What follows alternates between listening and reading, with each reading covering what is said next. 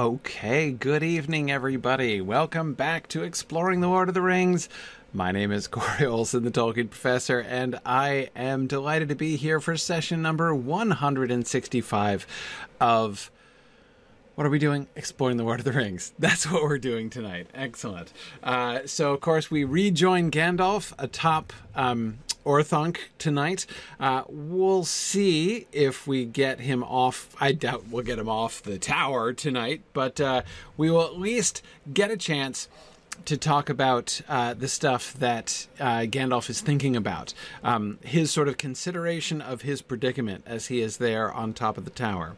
Um, so that's um, uh, so that's going to be uh, so that's going to be fun.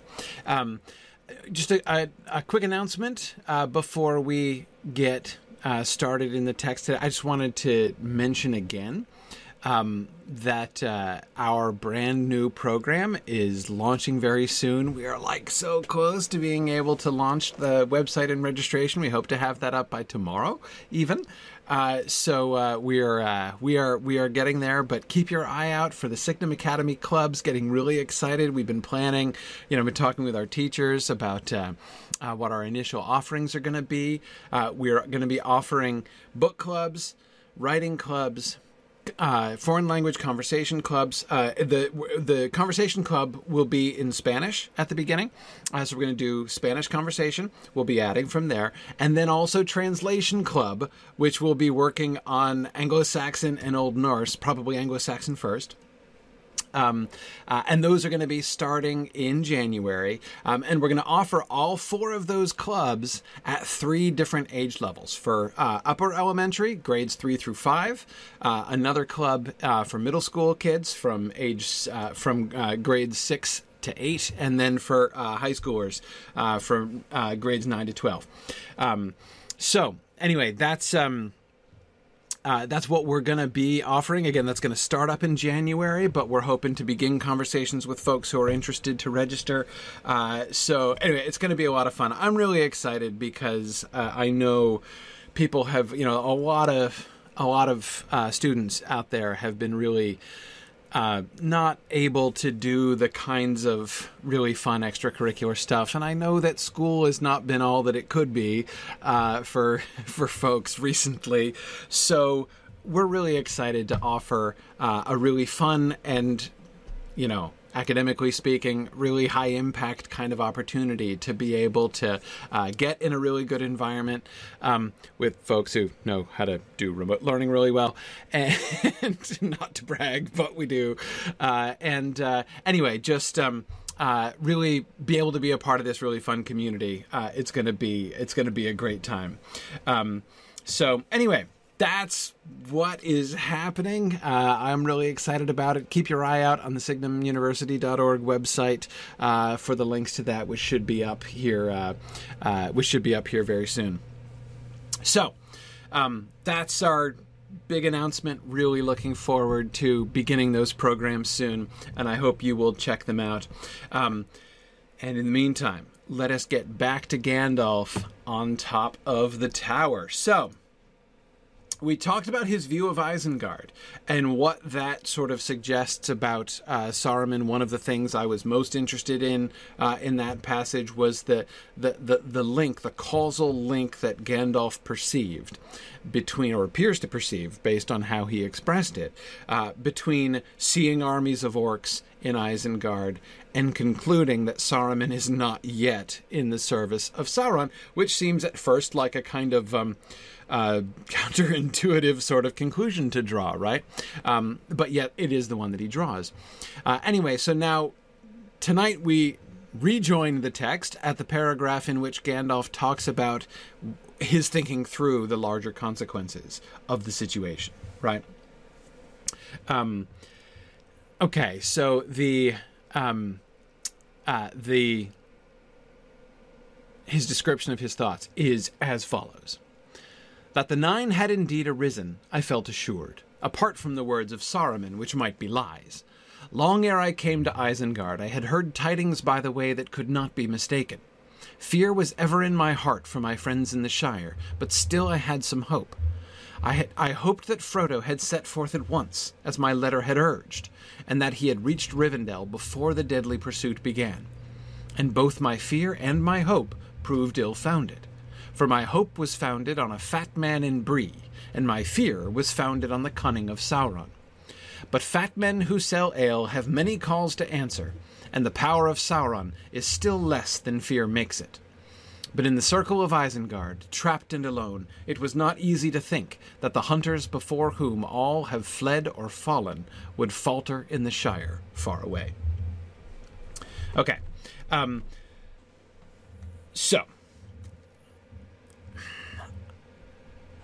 several things I think are particularly interesting here. And yeah, uh, Carrie, I agree. Uh, I think that it is really interesting uh, to I love the way that Gandalf describes both his hope and his fear uh, as being ill-founded in the end, right? I, I as, though I, I, like even more, yes, Gogonthir. Well, I really like the, the, parallel, right, that he establishes between Barliman Butterbur and Sauron, right? I mean, he sets it up in what seems to me a deliberately comical fashion, right? Like this, as if there's like the two titans, the one representing hope and the other representing fear, uh, kind of squaring off, you know, one in the west and one in the east. In the east rises the dark specter of Sauron, and in the west, to oppose him, uh, bearing the hope of the world, rises a fat man in Bree, Barliman Butterbur, and I think that's uh, really kind of delightful.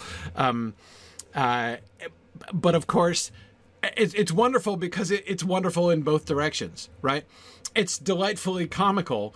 Um, you know, it, it, it puts his hope into a sort of appropriate context, right? When he's like, on the one hand, I had Sauron the Great, and then on the other hand, I had Butterbur, right? Which sort of uh, gives a nice um, uh, sort of uh, self-deprecatory um, uh, contextualization, right, of his uh, of his hopes. Um, you know so like clearly i was getting my hopes up a little too high when i had butterbur on the other side of, uh, of, of sauron there. But at the same time it's also delightfully kind of um, it's also delightfully kind of uh, uh, i don't know um, disrespectful of sauron right? Um, i mean it puts his own fears of Sauron in context as well, right? The hunters before whom all have fled or fallen. Um, but yet, at the same time, right, it turns out that, uh, you know, what what is it that Saruman, that, sorry, the one person that we're not talking about, what is it that Sauron and Butterbur have in common? What they have in common here, the thread that connects them, is that Gandalf overestimates their competence right? Both of them. He overestimated the competence of Butterbur, that he was capable of sending the letter that he left with him. Exactly, Carry the One. Incompetence is exactly their what they have in common. Um, and his his fear also rests on the on the competence of Sauron. And neither one of them turn out to be to do the job, right? Neither his hope nor his fear uh, come through. And I, I just I love the effect that that has in both directions. I just I think that that whole construction uh, is really just sort of deliciously constructed. And of course, in the end, I think that the bigger slap, right, uh, is is against Sauron. I mean, you know, uh, it's of course he's of course not thinking kindly of Butterbur at this point, but. Uh, um, but it's hardly, you know, a deadly insult to imagine, even briefly, Butterbur as, you know, the bearer of hope against Sauron here. Um, but um, yeah, yeah, cool. Okay. Um, yeah, yeah, I, I agree, Trifle. There is a certain matter of. Um, degree of difficulty of their two tasks. You're absolutely correct, right? You know, find one loose piece of jewelry in on an entire continent on the one hand, and uh, uh, and post a letter on the other hand. Um, yeah, yeah, yeah. Um, but uh, uh, but I agree, Tessa. It is only fair to say that they were both given tasks appropriate to their standing and power in the world. So you know, you could say that, like you know, with you know, kind of handicapped based upon their abilities, right? They they start they started off even, right, and neither one of them finishes.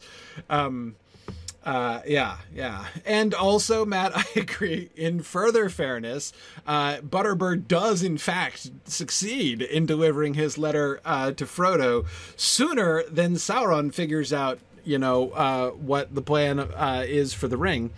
Um, Though, Matt, you know, I mean, if you consider the Witch King as Sauron's proxy here, uh, you know, the hunters before whom all have uh, fled or fallen, um, they do kind of get on the trail of the ring faster than Butterbur gets on the trail of uh, the uh, intended audience of his letter. Um, but still, I, you know, at the end of the day, uh, Sauron doesn't end up with the ring, and Frodo does end up with the letter. So, you know, eventual points to Bombadil, I guess. Um, Gilgalthier points out also, Butterbur does have a day job. it's true. This is just a side gig for him, whereas Sauron really is dedicating himself more or less full time to global domination. So I think that that's also that's that's also fair. It really is. This really is Sauron's day job. I mean, you have to admit. Um, yeah, yeah. No, I agree. I agree. Um, so are we arguing that Bob and Nob are the equivalent of the Nazgul in this parallel? Um, yeah, I think so. I mean, I think that Nob is like the Witch King, right? Now, there's a sentence I didn't think I'd ever say. I think that Nob is like the Witch King, right? Clearly the most trusty uh, uh, and greatest of, of Butterbur's servants, right? Um, by the way, I've just been doing recently. I'm doing my uh, year-end Lord of the Rings reread, so I'm reading through the text at this blistering pace of like a chapter a day. Uh, and I just this past week uh, have been reading, uh, rereading the Fellowship of the Ring, and. Um, uh, you know, did the Prancing Pony chapters just uh, in the last few days, and I have to tell you, I, I, mean, I could not be more convinced. You know, reading through the chapters at speed, I could not be more. I think that I undersold the case for Bob being a hobbit. It is obvious that Bob is a hobbit. I mean, there's no question in my mind that Bob is a hobbit. Um, I think that the indirect evidence. I mean, it doesn't say explicitly, but the indirect evidence is just there in heaps. It's there in heaps. Um, there is no way, if one of them were a hobbit and one of them were a human, that they would be talked about as a single unit. Let's let's get Nob and Bob, say the hobbits, right? Um, they relate to Nob. I mean, Nob obviously we see, and he connects with them. But um, uh, but uh, that the hobbits all refer to Nob and Bob collectively as a unit. I mean, it's clear they're both hobbits. They would not refer to them that way. They would not just lump Bob in with Nob uh, if uh, if Bob if Bob were were human. It's just it's not it's not really a plausible theory. It's really it's really not. Um, um, Bob is such a human name. Well, so is Tom, but that's a troll, right? So what are you gonna do? I mean, um, uh, exactly. Green Great Dragon says he, would be Nob's big man. Yeah, exactly, exactly. Um, so, anyway, anyway, sorry, didn't want to, uh, didn't want to. Actually, yeah, I did want to uh, stir stir up all debates. As I've been rereading those chapters this week, I'm like, I can't believe we even had an argument about this. What's to argue about? Holy cow! Um, but um, Anyway, um, maybe Bob is the name of a common plant in the Bree lands. Well, no, Bob is his first name. They all have botanical, not all of them, but they tend to have botanical last names, right? Bill isn't a botanical name either, but Fernie is, uh, and of course, this obviously applies to uh, humans and to uh, uh and to the hobbits as well. The botanical bit, I mean, um, but. Um, uh, yeah. Well, Dan, I do think that they're referred to as Nob and Bob because of their coincidentally rhyming names, except I think it's not a coincidence, right? I mean, they're a unit. Uh, but again, even if their names rhymed, if, especially remember, this is the Hobbit's first experience. I mean, it's, you know, all, all of them, I think, all of their first experience with humans at all. Like they've never even met humans before. They're not just gonna like latch on to Bob like they do Nob. They clearly do relate to Nob right? And it's one of the you know the appearance of Nob, the the appearance of another Hobbit in the hallways of the Prancing Pony is clearly one of the things that sets them at ease. They're initially set at ease by hearing the song outside, right? But uh, they're set at ease by seeing Nob, and then they just they just lump Bob right in there with Nob, right? And speak of them both together with equal fellow feeling. No question in my mind. No question in my mind. Um, uh, yeah.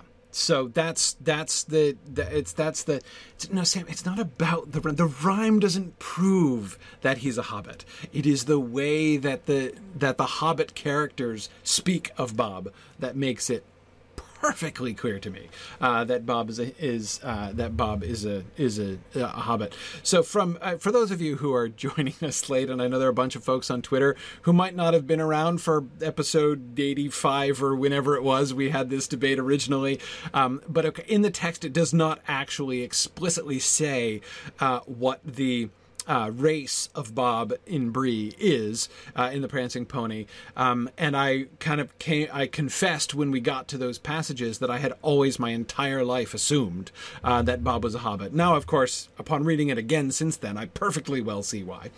Um, but um, uh, but anyway there was debate. Some people were saying, "Oh no, Bob is human," and so we've been fighting about this for years. Um, but of course, we have. Uh, uh, it's. I think it's perfectly clear. And so, yes, Dan is posting his picture of his Bob is a Hobbit uh, face mask that he got from our Signum store. Uh, absolutely, absolutely, absolutely. Yeah. So anyway, okay. but I'm. But I'm. I'm. I'm now finished with the Bob digression. It's just it's been it's been on my mind. It's been on my mind for days as I've been rereading the Fellowship of the Ring. I'm like, I can't even believe I entertained the question that the idea that uh, Bob was a uh, Bob was a human. JJ, you're just wrong. I'm sorry. I'm sorry. There's just no other way about it. Um, okay. Um, so um, um, there is a place, JJ, where they uh, um, where they where they where they call for Nob and Bob. Uh, it is more than just Butterbur who lumps them together. Um, Brunier says, "So do Balrogs have wings?" Okay, no, no, I'm not going to rise to bait that obvious. So let's get back to Gandalf's ruminations. Butterbur, which led me to this whole digression in the first place, versus Sauron, right on the other side, um, and how his fears of either one of their comp- his hopes and fears for their competence both prove to be ill-founded. Now note that the very first thing he raises is the question of maybe the whole thing was a hoax in the first place, right? He came down to Rivendell, uh, to Rivendell. He came down to Isengard on the premise, right, that the Nazgul were coming. Um, but remember I don't think that Gandalf is very concerned that that he's. I don't think he's really very concerned that that's a lie from the beginning. Remember that he was experiencing a dread. That's why he left the Shire in the first place, right? He left Frodo because he says something. I, I'm, I'm, I'm, I'm, I'm uneasy right? Something doesn't feel right, and I got to find out what it is. So he goes and he travels, uh, and asks people questions outside the borders of the Shire. Um, we were speculating at the time that it seems likely that he's consulting with rangers at that point to try to get the news and figure out what's going on. Um, and he's hearing other rumors that are making him uneasy as well. And it isn't until he meets Radagast and Radagast says the Nazgul are coming. And as soon as Radagast says that, Gandalf testifies that he says, you know, I knew then what my heart had feared, right? So, um, he has already had this impulse, right? Um, uh, so I don't think that he's thinking the entire. I don't think that he is exactly. Um, um, um, yeah, yeah. I don't think he is. Um, I don't. I don't. I don't think he is exactly um, uh, in in real fear that he was just deceived completely all the way through. Um, but he notice how he does raise the possibility. Like you can see Gandalf doubting himself here, right? Um, maybe I was just a sucker all the way along. You know, maybe I was just you know uneasy, and then um, um, uh, I was just uneasy, and then I I you know heard you know heard the story, the plausible story of the Nazgul, and got freaked out. Um, but no. Uh, long ere I came to Isengard, I had heard tidings by the way that could not be mistaken. One of the things that this demonstrates clearly, right? Um, one of the things that this demonstrates clearly is that the Nazgul have already passed through the Gap of Rohan, right? They're already north of Isengard. When Gandalf is coming down, he is he is passing through a zone that already has news of the Nazgul, and this we should we should believe. We should understand this, right? This is not hard to understand because we've been told when Gandalf was asking around, you know, originally he was hearing stories that remember there were like whispers that he was hearing of a nameless fear that people didn't really understand, right? The the the the the, the rumors of the Nazgul circulating in this area were already around, right? And this, of course, um, uh, this, of course, yeah, Terloni, I agree, news travels faster than Nazgul, so that doesn't necessarily mean that the Nazgul were already right at the southern borders of the Shire, just because he heard, started hearing rumors uh, at the southern borders of the Shire. Um, but it does, and uh, Fort Dauntless was thinking a similar thing. Um, absolutely, I think the rumors came north faster than the riders themselves, but I doubt that the rumors went through the Gap of Rohan and up the road, mostly just because very few people travel that way, right? Um, uh, I mean, it's possible, but I suspect that this means that the Nazgul were already um, to the west of the mountains at this point. And remember, they're they don't know where they're going, right? Um, so they're gonna they're gonna take um, they're gonna take some time here uh, to get up. Um, Mad Violinist says uh, news travels fast in dense population. The timing of all this has always troubled me. Yes, I think that as we've been going through and thinking through a bunch of this stuff, we have seen some places where some spots already in the narrative where things, people, will have had to travel very quickly right, in order for things to work. This is something that we've um, we've seen uh, on a number of occasions, um, uh, but I think that that's um, it's just possible. I would ask you to remember that Tolkien spent a lot of time jiggering with the timeline here uh, with the story um, in his whole revision process, and ended up there are so many different factors right? I mean he he ended up especially kind of working backwards like the oh my goodness the uh the messing around of the dates even just like by a day or two in either direction um, especially during the time after the party splits right? Oh man it gets really complicated then. And trying to keep in line like what's happening on what day um, and then you know, changing his mind about some of the story elements, and so having to shift things around. Um, it got really, really complicated, and he spent a lot of time. Uh, those of you who did the Mythgard Academy uh, uh, discussions with me on the history of the Lord of the Rings books will remember that I, I that's the the one element of those books that I didn't spend that much time focusing on. I tended to kind of skim over the sections where you know, Christopher was like, and now more on the dates, right? Uh, but it's all there, right? And you can sort of see some of these decisions that he was making. And obviously, many of these decisions kind of rippled backwards uh, into some of the earlier dates as well. Um, but. Um, uh, Anyway, yeah. Now, Dan, that's an excellent question. Uh, he says uh, the refugees that Gandalf was questioning uh, uh in the north, we never did figure out what they were supposed to, where they're supposed to be traveling from.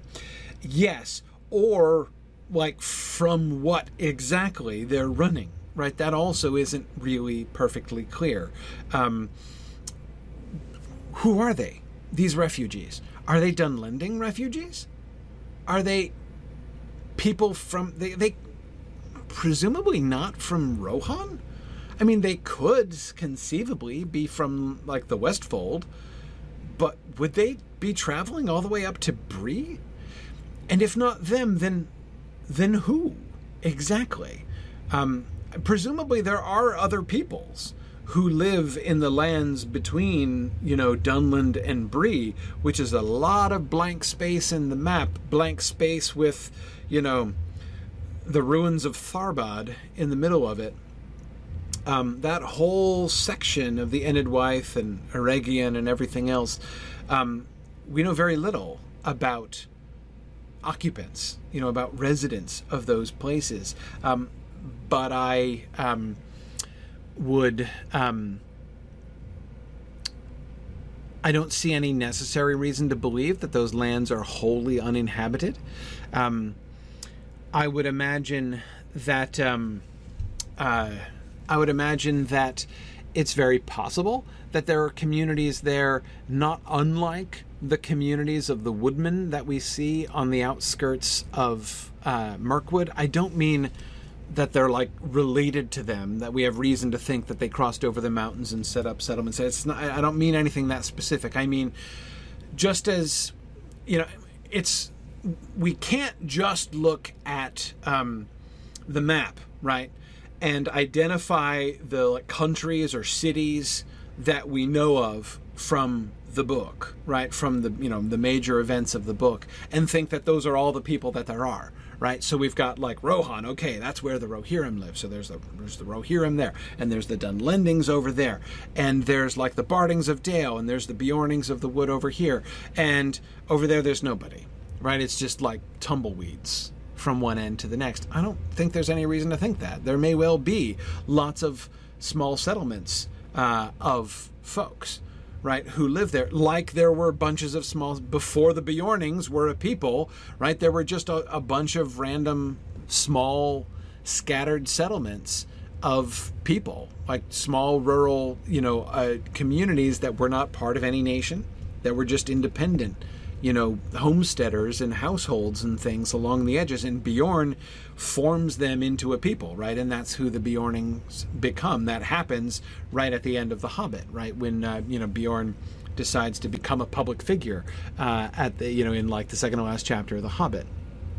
Um, so I think there's every reason to think that there are similar kinds of communities so that there are people who live in those areas. Um, the uh, the areas that are not marked as being part of a country, you know, part, as being part of a nation. Um, so we know. I, I absolutely agree. Uh, praise, as you were saying, that they um, uh, that they um, they're coming from the south, right? The the the, the we know the squint-eyed southerner uh, is coming from the south, south of Bree, right? They're all coming up the Greenway. That's plain. That's explicit. That we know. But again, my question is from where, right? Because there are only a few options from Dunland, from Rohan, or from somewhere between vaguely Dunland and Bree, which is a long stretch of area. Um, uh, so uh, so yeah, what's the southern end of the Greenway? Well, I mean Minas Tirith. Basically, I mean the road goes to Minas Tirith and it goes through the Gap of Rohan, um, and then up through. Uh, so, you know, is it all considered officially the Greenway? Um, is, so Tomas, is it possible that they're really from south, like that they're people from Umbar or something? That I would be very skeptical of. Um, and yeah, I would be I would be very skeptical. Um, could they be refugees from Gondor, people who went north rather than journeying to the coast? Possibly. Possibly. I can imagine, Matt, it is just possible for me to imagine, as you're suggesting, that the southern coasts of Gondor were being raided, right, by the Corsairs, and people were fleeing inland. But there's fleeing inland, and then there's fleeing inland, right? I mean, like, if you lived, say you lived on like the Gulf Coast of America, right? So say you lived, you know, on like the, you know, the in the Florida Panhandle or like the south coast of Alabama or something like that, right? You lived about there, and your the coast was being raided by pirates, right? Possibly invaded, and you wanted to flee to a safe place. Would you consider like Manitoba? a safe place? like, would you not stop until you reached Manitoba? Like, I, you know, I, I, I go, I don't see that. I don't see, I mean, that's a heck of a hike from the south coast of Gondor all the way up to Bree, right? I mean, like, I, maybe you get as far as Tennessee. I, I don't know, you know, maybe.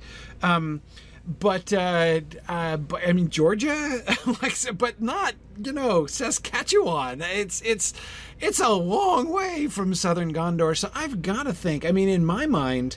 Um, um, right. Brandon says it depends on how close an encounter with a Nazgul I'd had. Right, it's true. You might still be running when you get to Manitoba, possibly. Uh, but um, um, yeah, I mean, yeah, no, I hear that, but um, um, so yeah, um, and I agree, Sam. If you're um, if you are in um, if you're from Gondor, you would think that their first thought would be to go up and go through the Gap of Rohan into or into Rohan, right, the land of their allies. Surely they'd be safe from coastal raiders in like the Westfold, right? I mean, surely the Corsairs aren't going to chase them that far. Um, but um, yeah. Oh, I see. Matt is thinking of uh, the, uh, possibly uh, invading uh, ships or boats sailing up. Uh, you know, the Brandywine to Sarn Ford or the Grey Flood up to Tharbad. Now, that's certainly possible. Those rivers are certainly navigable, I would think. Um, and of course, that's exactly the kind of thing the Vikings did all over the place, right? Um, you know, that's why it's how the uh, the Vikings ended up invading like Russia, right? Because they would go up rivers.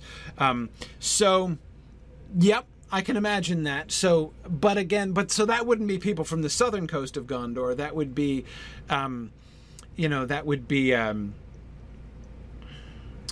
you know that would again assume that there were folks in that area so if the you know say the corsairs did invade so far as like tharbad um, that you know that there were folks in that area who would you know who could be driven um, uh, further north from there. That's possible.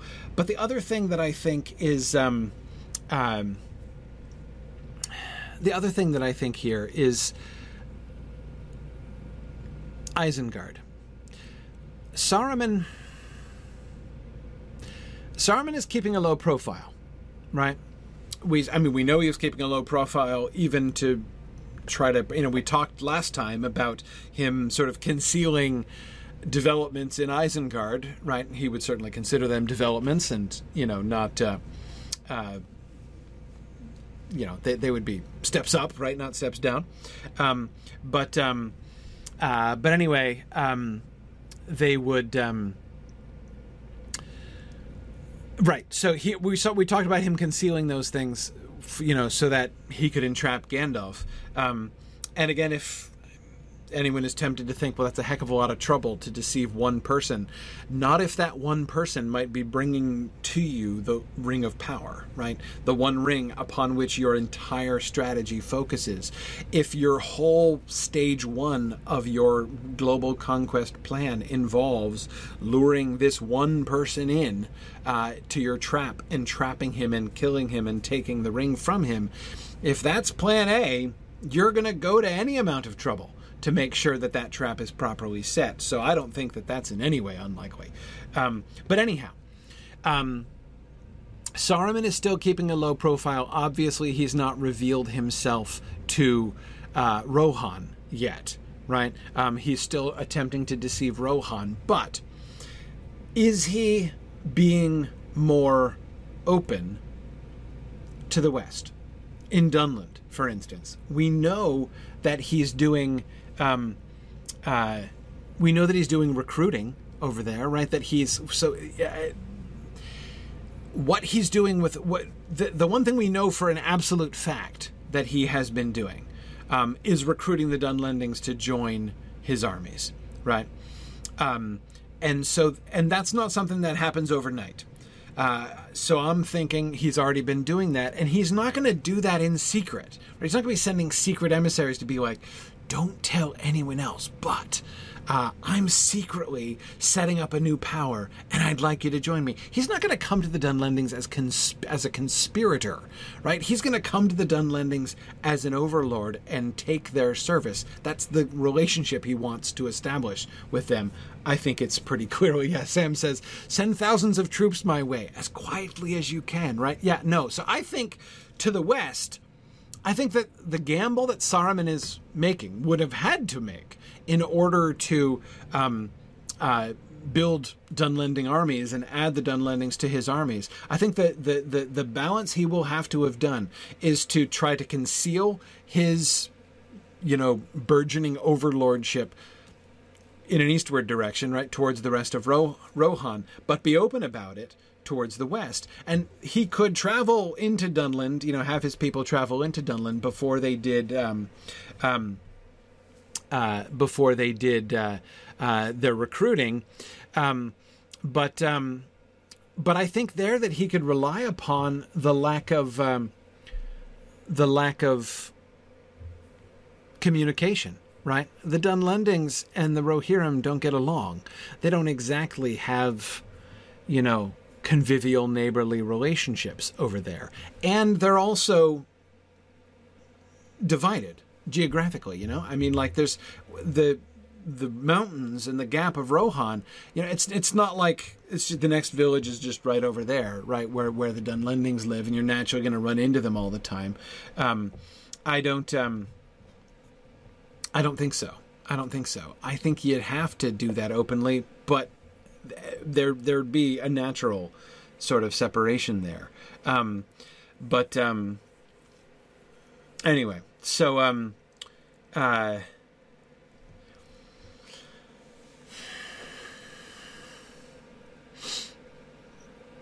not saying there aren't problems with this construction but it's interesting right i mean it's interesting to think of how these other things now sarah i think i saw you asking a, a very sensible question um, about the breeding of the Uruk-hai, right? And Matt was talking about this as well.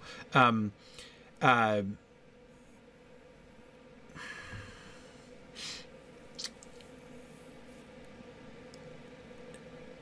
I don't assume at all that there is a super accelerated growth of the Uruk-hai. He's not growing the Uruk-hai in, you know, uh, mud pits under Isengard. Um, uh, uh, you know, orcs are viviparous, um, uh, you know, so they, they're going to be bearing live young and uh, uh, raising them. So, yes, he would have had to have been breeding the Uruk-hai. The fact that there are grown up Uruk-hai uh, in Isengard shows that he's been at this for some time. Um, and yes, he needed human stock in order to um, breed the Uruk-hai. And when Tolkien talked about the breeding of the Uruk-hai uh, in some of his orc discussions that we just talked about at the very end, you know, when we discussed the very last, you know, 20 pages of Morgoth's Ring um, uh, about a month ago, we were reading the passage where he talked about this and says that in order for the Uruk-hai to be bred, it's not just it's so it's not only Sarah that they the Uruk-hai babies horrible babies need time to grow up, right? But he also needed time to corrupt the mommies and daddies, right? The human mommies and daddies, uh, in order uh, to encourage his breeding program. So, yeah, it's a generational project. He has been working on this for decades, the Uruk-hai project, right? Um, and that does suggest to me that he is um, uh, uh, sort of. okay, the Pilly is saying is it said somewhere that the orcs have to breed like everyone else. Yeah, Morgoth's ring, but look. the orc question, okay? Like, this is the great, you know, the greatest question that Tolkien never answered.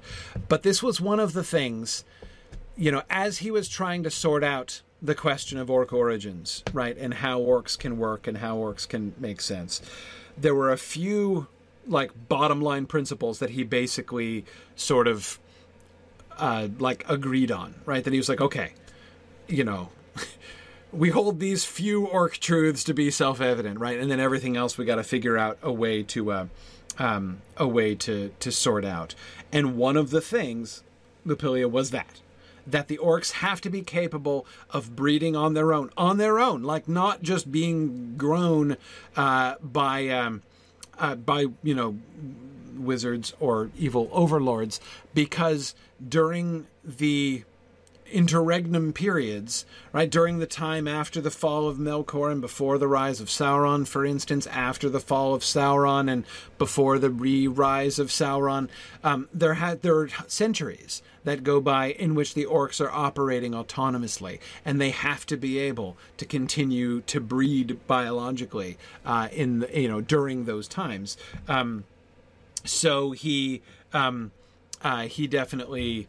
Um, concluded that orcs breed and bear live young normally in that way. Um, but um, yeah, yeah. And Tessa, yes, I agree. We can still see evidence of um, autonomous or at least semi autonomous orc societies in the Goblins in the Misty Mountains. Sure, absolutely. Um, uh, but um, yeah, yeah. Um, JJ says, "May I just say, I am glad George R. R. Martin wasn't writing this bit." Um, I I hear you, JJ. I hear you on that. Um, but um, anyway, so this seems to be the fact of the matter, right? We are being asked to believe, one way or another, we are being asked to believe that the Isengard operations have been underway for decades. Where did he get the orcs the orc stock to start with? I mean, that took some doing. He didn't he didn't whistle them up, right? He didn't he didn't get sent a batch of recruits from Sauron, right? Where mean, he had to have some orcs to start with in order to breed the Uruk-hai. Where did he get those? and how did he bring them into his service?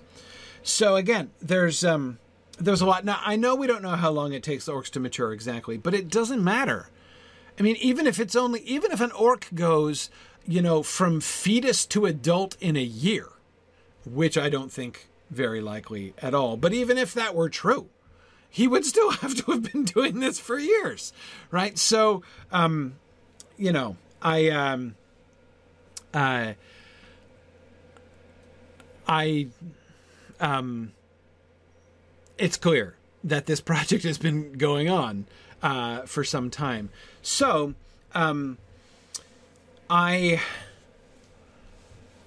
It's possible to imagine how his Uruk-hai breeding project could be done kind of under lock and key, right? That could be done. That could be done in the mountains. That could be done you know, in that could be done under Isengard. That could be, you know, there's lots of places where he could. Be, that doesn't have to happen on a massive scale, or he didn't have to originally. He's got quite a large army of them now, so presumably he's been stepping up production recently.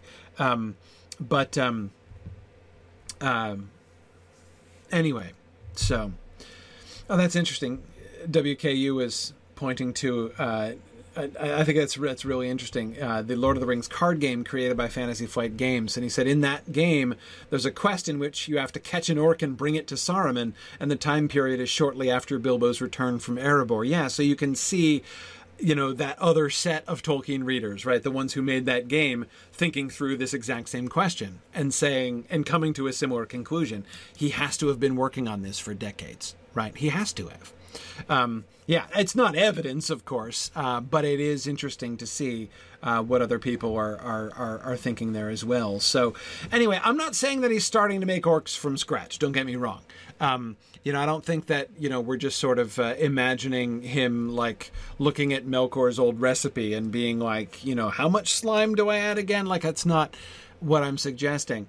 Um, uh, he absolutely uh, he absolutely can, um, you know, go go convince a bunch of. But I'm, uh, again, I'm saying you don't you don't get even just the orcs. Forget the Dunlendings. You don't get you know an army of like ten thousand orcs, all of whom are, you know, devoted and loyal to you and your cause, even against Sauron, mind, um, and which also contains at least a significant subpopulation of a new species that you have bred yourself, probably over numerous generations, in order to get the balance right, because he has bred two different breeds of part orc.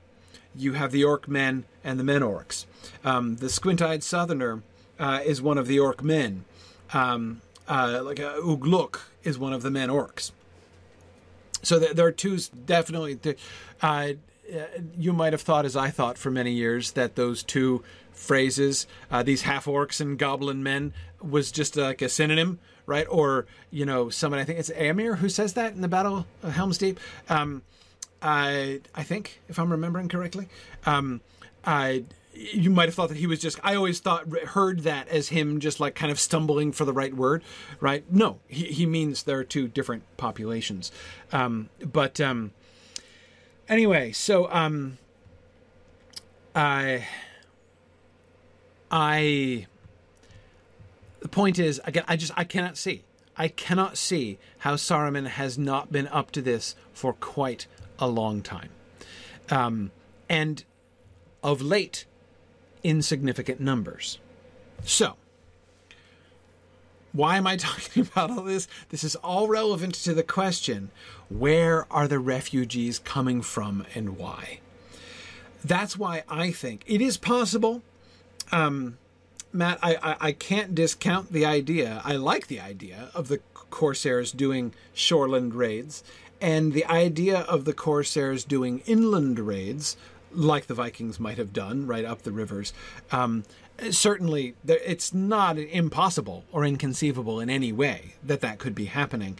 Um, I doubt that that's happening primarily because the people of Minas Tirith are sending their women and children like down towards the coast for safety. Uh, anyway, but but nevertheless, that's not that's not really the point. We know the Corsairs are attacking. We know the Corsairs are a problem in the south, and even not too very far away from where the women and children of Minas Tirith have gone.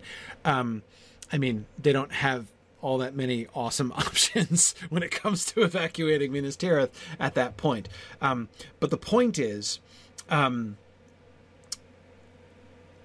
I think that it's more likely that the um, there is a more proximate source of trouble, um, and it's Isengard. I think that the western side of Isengard, Dunland has obviously been receiving some attentions, right? Um, and my suspicion is that there are orcs involved as well. This is something that I think is very. Um, I really like this particular interpretive leap that the Lotro designers have made in The Lord of the Rings Online. Because I think it very plausible that Dunland would have become a sort of a polarized place. We, we know nothing about from the books. We're told almost nothing about what is going on in Dunland, right? But the idea that Saruman has come in as this external force has induced many to join him with the promises that he is going to, uh, you know, give them, you know, Calenardhon back, right? He's going to give them back their old lands. Um, and uh, uh, he's going to. Uh, but like some resent it and some resist, you know, less than 100% of Dunland comes around. You know, some of the tribes, some of the different, you know, peoples in Dunland are probably not going to want anything to do with him for various reasons, some good, some bad, maybe who knows. Um, but um, but the idea that some are going to try to stay independent, and so that therefore there's going to be there's going to be troubles, right? There's going to be uh, difficulties. Um, from which some would will flee, and others will flee from the rumors of them. Right, so that I can easily imagine the situation in in Dunland you know, how much it might have been exactly like what was depicted in the Lord of the Rings online, I don't know. But that whole scenario seems to me extremely plausible. Um, something like that almost must be happening, it seems to me, in Dunland. Um, his recruitment, Saruman's recruitment, can't be absolute. And so there must be resistance. And so there must be infighting. And he must be trying to suppress those who are attempting to undermine his sway over the others, right? There almost has to have been violence. Um, in Dunland. And yes, a kind of colonialism right now. Absolutely. Absolutely. And as you say, um, uh, uh, Bjarnasonar, um, all of the socio-political chaos that goes along with that. Absolutely. And presumably a ripple effect up through that part of Eriador, right? Where even if it's not Dunlendings themselves who have made it up as far as Bree, right? Even if the so let's imagine that in the Enedwaith, uh, and even north of the Enid Enedwaith, there are scattered settlements of people, right? Um, scattered settlements of people who are, you know, not affiliated with any land or lord or anything, so they don't have a label on the map or anything like that, but there's folk that live there. Um, well, their lands are now suddenly invaded by Dunland refugees, right? As people, f- you know, the, the losing side, which at this point would be the anti Saruman factions, right, are fleeing Dunland, and north is by far the obvious place for them to flee. They're not going to flee south into Gondor. They're certainly not going to flee right past Saruman's front door and into Rohan, uh, who are not fond of them anyway. North is obviously where those refugees are going to go, and then there's going to be troubles there.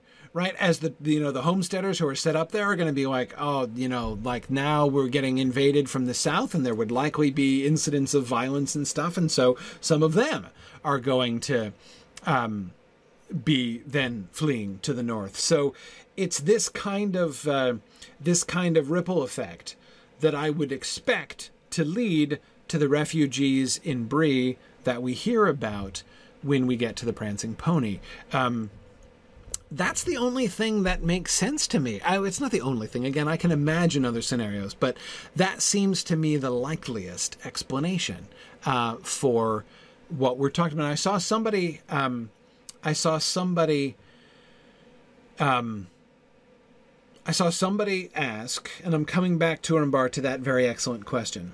Um, but um, uh, I saw somebody ask before how long ago, for how long have the refugees been coming north? And the answer is not that long. Um, it's fairly recent. Um, it's described as a recent phenomenon um, at Bree at the Prancing Pony. They don't. They do not give the impression at all. I mean, the things that they say seem to me very much to suggest that the refugees have not been coming up for years. It's recent that they've been coming up. Um, now, again, it would take some time uh, for the ripple effect there. It's also possible that some of the re- well, yeah, it is possible that some of the refugees in Bree. Is it possible that they're even fleeing the Nazgul? Now, that seems isolated, right? That is, I mean, if you live in a homestead or, um, you know, a, a, a, settlement, a small settlement, uh, uh, you know, down there, and the Nazgul come into town, you're going to be freaked out. Are you going to up stakes and leave just because something scary came through town? I would kind of doubt that.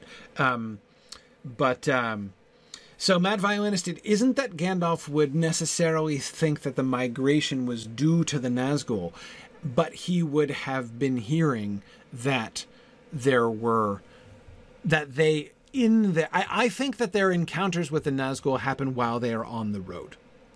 That's what I think. Um, there were people on the road, and of the people that Gandalf meets on the road, some of them have heard rumors or tell him rumors of scary encounters that they have had, which leads him to conclude that, um, uh, which leads him to conclude that this is um, uh, the that that he's hearing evidence of the presence of the Nazgul. Um, so. Um, Yeah, good. Irindus is remembering the quote that in, in, the in the common room of the Prancing Pony, uh, one of the travelers was foretelling that more and more people would be coming north in the near future. Now, see that Irindus. That line always um, uh, always sounds to me like deliberate plans of Isengardian expansionism, right? We know the squint-eyed Southerner. Well, I think that even at the time of the Lord of the Rings, let me say that even more carefully. I believe that by the time he finished writing The Lord of the Rings, Tolkien was confident that the squint eyed southerner in the inn was a spy of Saruman's. Right? Um, so he is clearly sending spies among the refugees to the north. Um, the person who said that in the inn, Irindus, I think might well have been my friend Quinn, the squint eyed southerner. Um, but. Um, uh, but anyway, I do think it reflects the fact that Isengard, that Saruman has plans for northward expansion, which of course only makes sense, right? He needs to build and expand a power base. He started that in Dunland, right? But I mean, if he's going to really try to set himself up as a continental power opposed to Sauron, right? Sauron has the entire east, and you know he has all of Rhûn and Harad that he's drawing from, right, to draw personnel for his armies and everything. You know, Saruman needs to make with the recruitment, and he has a comparatively free hand to the west of the mountains, or at least I'm sure he'd look at it that way, right? Um, so, uh, yeah. Anyway, um, I. Uh, so this is what I'm thinking now. Turambar, back to your excellent question, and I think others asked it before earlier on. How would Gandalf not hear about this, right? If there is, uh, um, you know, if if if there is explicit um, Isengardian colonialism going on in Dunland, which is what's leading to the whole refugee issue in the first place, how is it that Gandalf never gets tipped off about this from any of the refugees that they meet? And I think I think that that's that is to me imaginable. And it's imaginable because I don't think it's Dunlendings that he's meeting. Um, had he met Dunlending refugees, he would presumably have talked to them and they would have said like yeah we don't have any truck with that white wizard so you know down with the white hand we say like i you know that seems very likely that that would have come up but those who have been displaced by the displaced Dunlendings, which is what I suspect the refugees in Bree are. Um, as I said, that kind of ripple effect moving north. Um, they wouldn't necessarily know what they wouldn't know why those Dunlendings had invaded. All they would know is like now all of a sudden we're getting invaded by Dun by the Dunlendings, right? They've come and we can't fight them, so we just have to we just have to flee. Would they know why? Would they stop and talk with them to say like tell me about the socio-political unrest in Dunland that has led to your invasion of our territory? No, they'd be too busy running and screaming, right? So um I so yeah, I, I, I think yes. So I think that he's meeting people displaced by the dis, by the displaced Dunlending refugees. That is exactly what I think, Sam. Possibly people displaced by them. Can't rule that out. Um, um, and yes, yes, I'm trying to work that into a cunning, you know, the people who have sacked the people who were sacked have just been sacked joke. But I, uh, but I, I, am not able to do it with sufficient cunning. Um, but anyway, yes, that. So I do. I think that that's possible. Yes. Keep in mind also, this kind of unrest not strange not really even in a sense particularly newsworthy. Remember the bit of the council that we skipped? I don't mean we, we didn't skip any part of the council. I mean the part that the narrative skipped. Uh, the early part of which the tale of Glóin about what's happening in the Lonely Mountain was selected, was kind of cherry picked as a representative sample.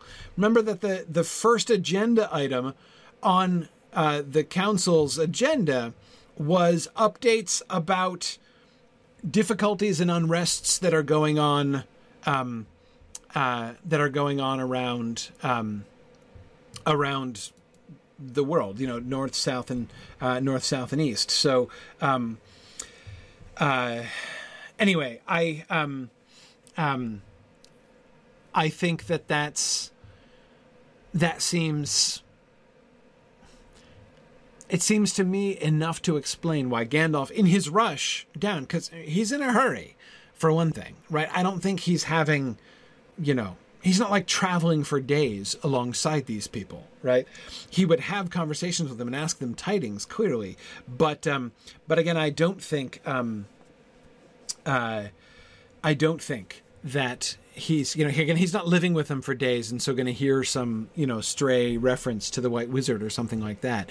Um uh he's going to know that there was there's trouble in dunland right? And he's going to file that away like okay great there's trouble in dunland. Well you know maybe somebody's going to have to look into that at some point. But again like there's unrest in lots of places right? That's not like weird.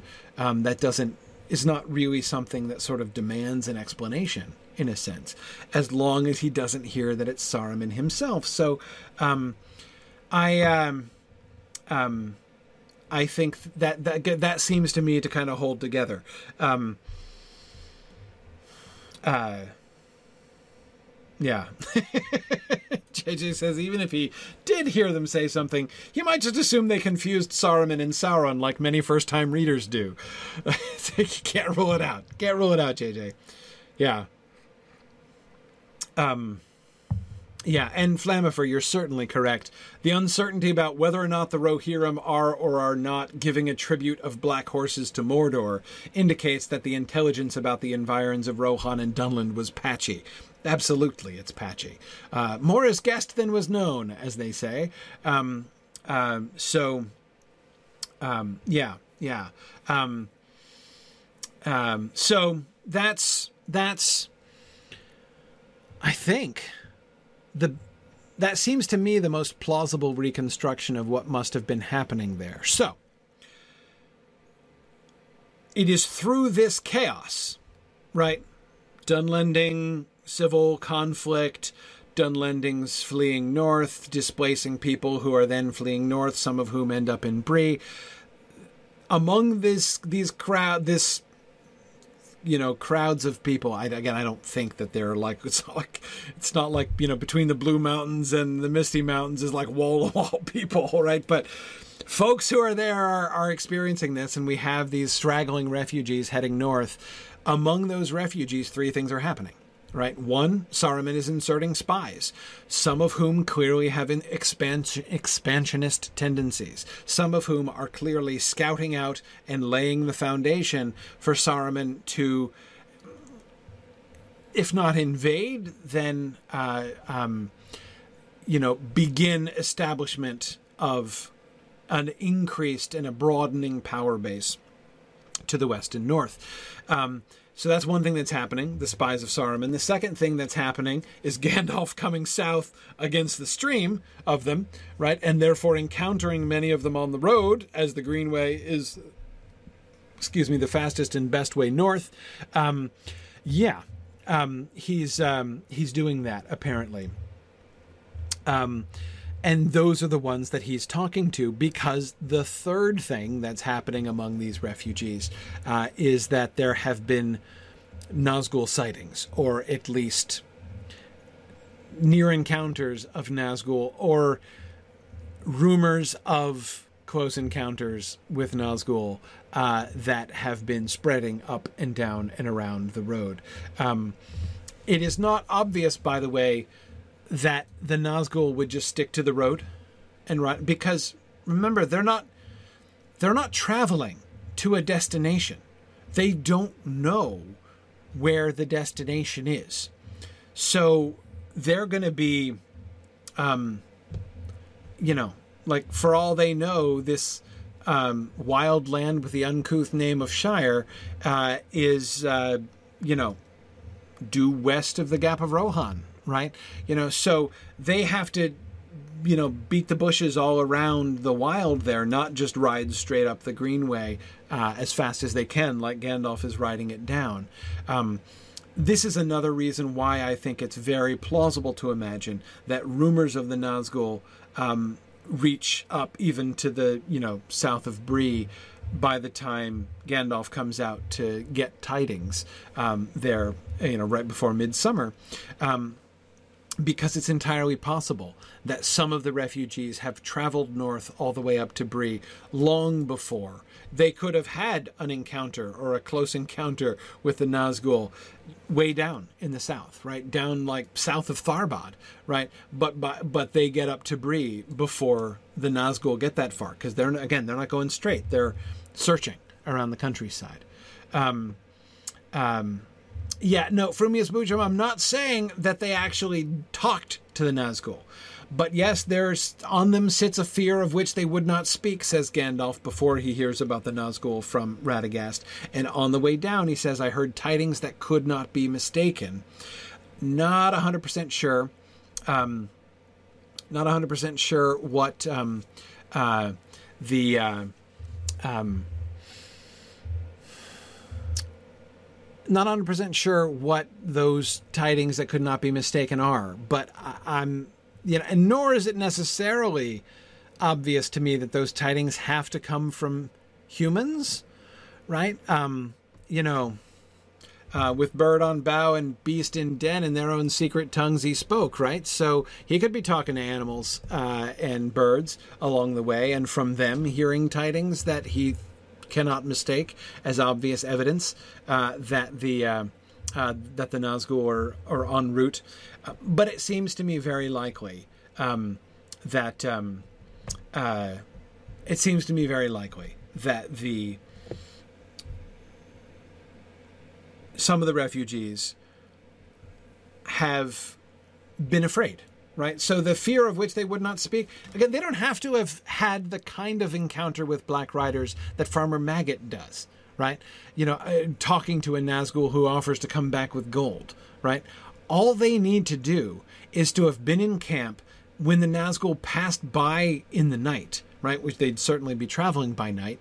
Um, so if they, they just passed near them and all had nightmares, right?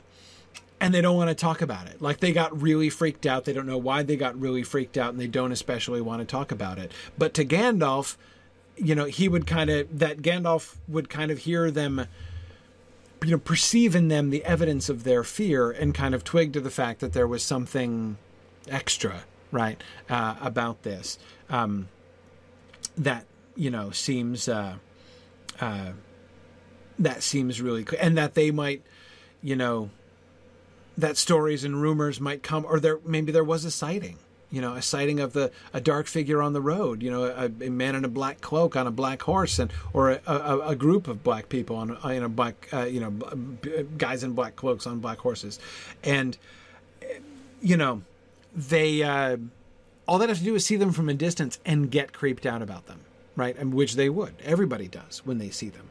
Um, so, yeah, yeah. Um, yeah. Anyway, so I think it is possible. I think it is possible that he can and and I would think by the way as well since he's hearing rumors which he is attributing to the Nazgul is he going to look that hard for another explanation I mean, okay, there's unrest, right? There are refugees coming north who are fleeing unrest in the south. Well, there's a couple options here. One, some war broke out down there. Is that unlikely? Does that need a big explanation? Is Gandalf going to be like, hmm, you know, my heart misgave me when I heard about the unrest in the south? Not necessarily, right? Um, two, if there is going to be an explanation, well, what he's hearing from the refugees that are coming north are stories about their fear, are stories about this this shadow which suggests to him the tidings that he hears along the way that he believes are unmistaken, unmistaken, unmistakably. That's the word I'm looking for, pointing towards the Nazgul, and he's not wrong about that. But of course, it's not the whole explanation for the whole thing. I'm just saying I can understand under those circumstances, especially given Gandalf's hurry, why he would not really try to get to the bottom of this, right? No, no, no. Please, I've got time. Tell me the whole story as to why you fled your home and how this, uh, and how this, um, uh, you know, happened, uh, you know, down in the south. Um, yeah, yeah. Um, so, so again, this is all me saying, do I find it credible that Saruman's activities in Dunland could be causing these, um, uh, could be causing these, uh, um, refugees whole situation and Gandalf be swimming you know upstream against the refugees uh, the whole time and not have heard about you know the rise of Isengard? Yes yes I I do I do think that um uh, I do I do think that that's plausible um okay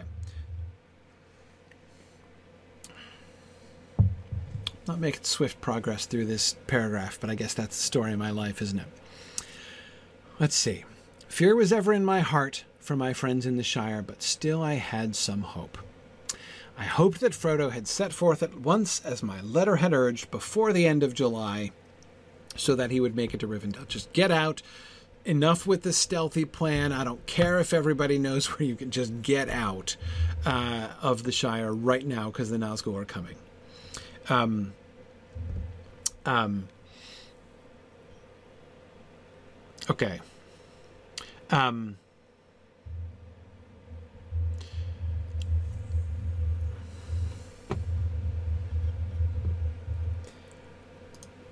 yeah. Um, here, hang on one second. I need to do a quick thing here.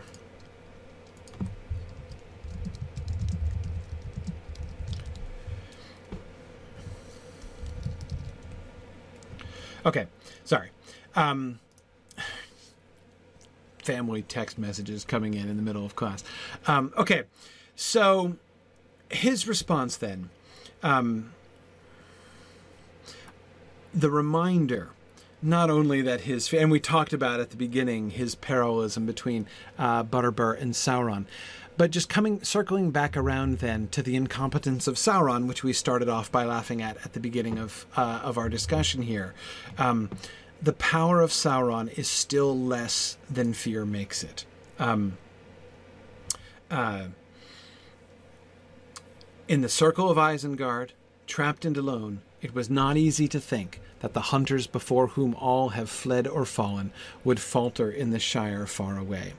Um, and there are a couple things that I really like about the way that he says these things here. First, and I agree with you, um, Green Great Dragon, that uh, My Friends in the Shire uh, is a nice little further endorsement of the hobbits, the way that uh, he speaks to the council here, right, of the hobbits as kind of like his colleagues, right?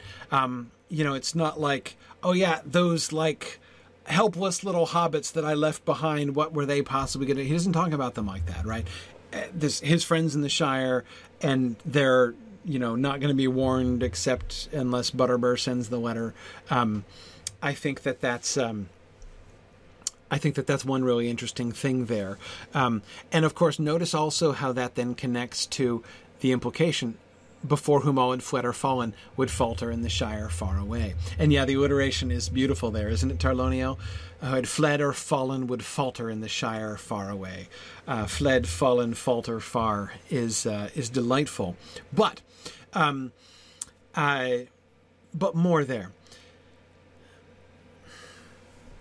Imagining that the Nazgul would falter in the Shire.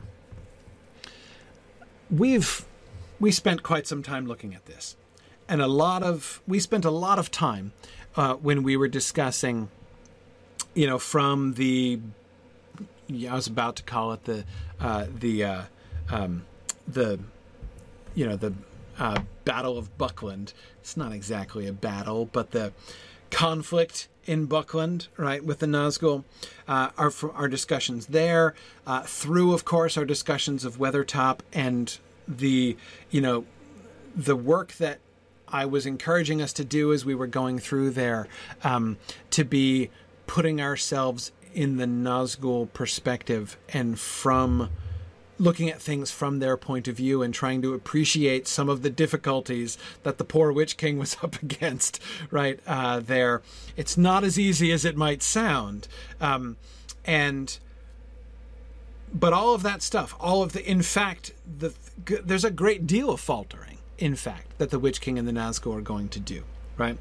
Um, and um, that's um, yeah, the Buckland incident. Yeah, that that seems that seems appropriate. Um, yeah, yeah. Um,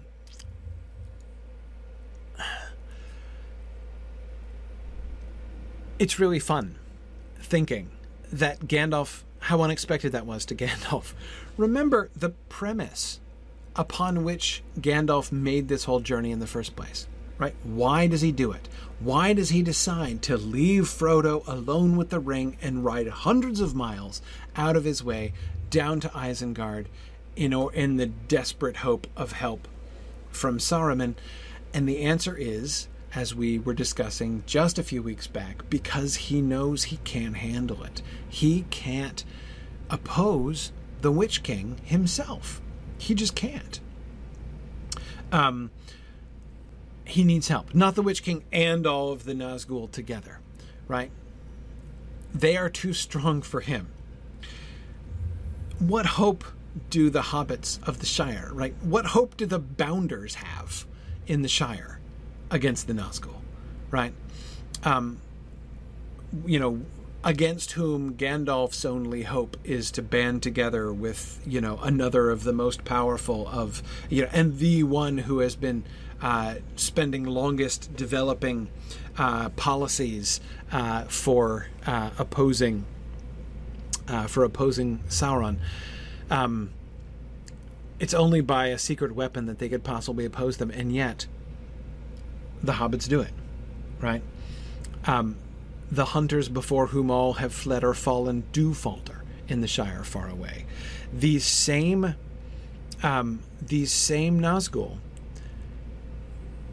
the same guy, right? Before whom the armies of Gondor could not stand by Boromir's own um, by Boromir's own uh, uh, uh, testimony, right? The, the armies of nobody could abide the coming of the of the Dark Captain on the battlefield, um, and his next stop. Next stop, you know, uh, Bamfurlong, right? Um, as the Witch King, I don't know that it's the Witch King who comes to Farmer Maggot himself, but um, but yeah. Now, Sam, of course, you're absolutely right that they were closer in proximity to Mordor. To what extent do the good guys understand that? Do they know that? We see it, right? We observe it. Um, do they know that for sure? You know, I'm not sure. Um, but yeah, Mad Violinist, it is true, right? What would Boromir say uh, if he heard that the farmers of Buckland, blowing horns at dawn, routed the captain who, um, you know, again, I do, and I don't think is the Witch King himself there. I think maybe he is. I, I'm trying to remember in some of his like flowcharts about this. Tolkien describes where the Witch King is, and I'm trying to remember. What I'm trying to remember is because there were a bunch of drafts of these, which one he ended up using. Um, yeah, I think he's away south too. I don't think that he's personally in Buckland, but still, the, the point remains, right? Um, you know, the Nazgul, before whom the armies of Gondor could not stand, run away in front of uh, uh, in front of the the farmers of Buckland. Um, so, um, so anyway, yeah, I, I don't. I think that that proximity effect might well be ill understood. When was the last time the Nazgul have been up in these parts? Angmar, right? And that was at a different time. That was when the Witch King had set up a center of power for himself up in Angmar, right? So it's not the same, not the same as as here. Um, um, so um, uh, anyway, yeah. Um, but uh, anyhow, so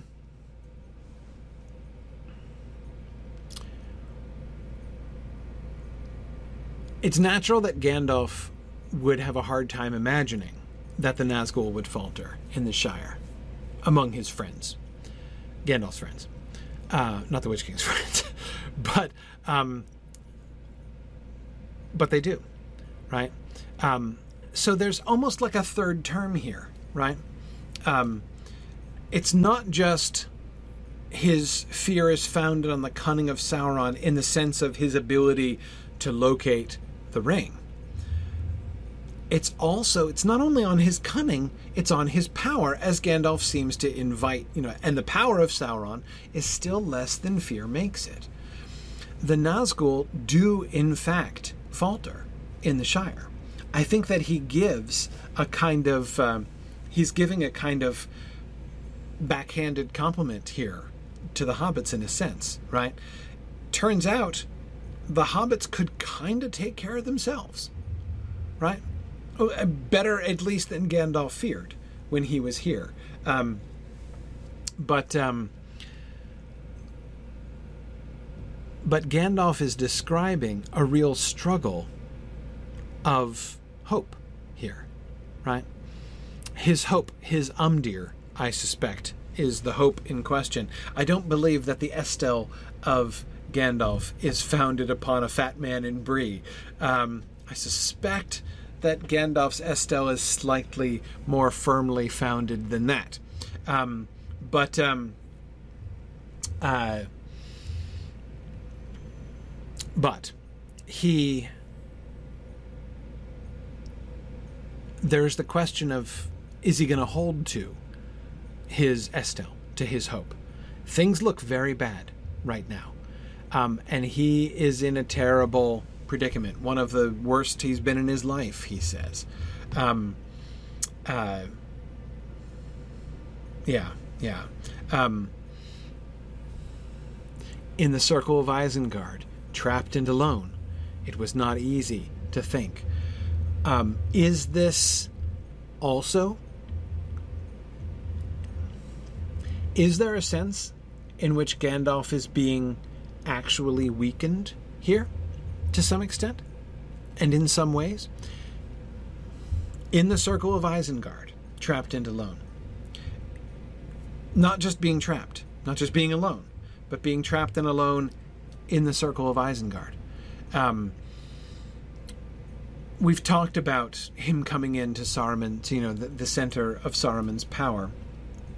Um, and yes, Mad Violinist, we will learn that Saruman is capable of exerting his will to speed his allies and discourage his foes. I think it likely. In fact, I think it's almost um, almost entirely likely um, that uh, uh, I think it's almost entirely likely that he is exerting his will to lower Gandalf's hope. He wants Gandalf to give in, right? Again, I you know I said last time I don't think that Saruman is going to be putting Gandalf on the rack, right? I don't think he's going to be torturing him in any kind of traditional or mundane way in order to get the truth out of him. I think that this is the plan. I think that he is keeping him up on top of the tower. Um, here in the center of the circle of Isengard, at the center of his Saruman's power, so that he can work upon him psychically, spiritually, right? That he can exert his will upon him there. Um, yeah, yeah, um, yeah. Um, And yeah, Sam says this comes close to working. If Gandalf concludes that the Nazgul have definitely captured Frodo, he might break. Sam, I can see the possibility of that. I mean, you might want to say Gandalf would never break, but it's not. A...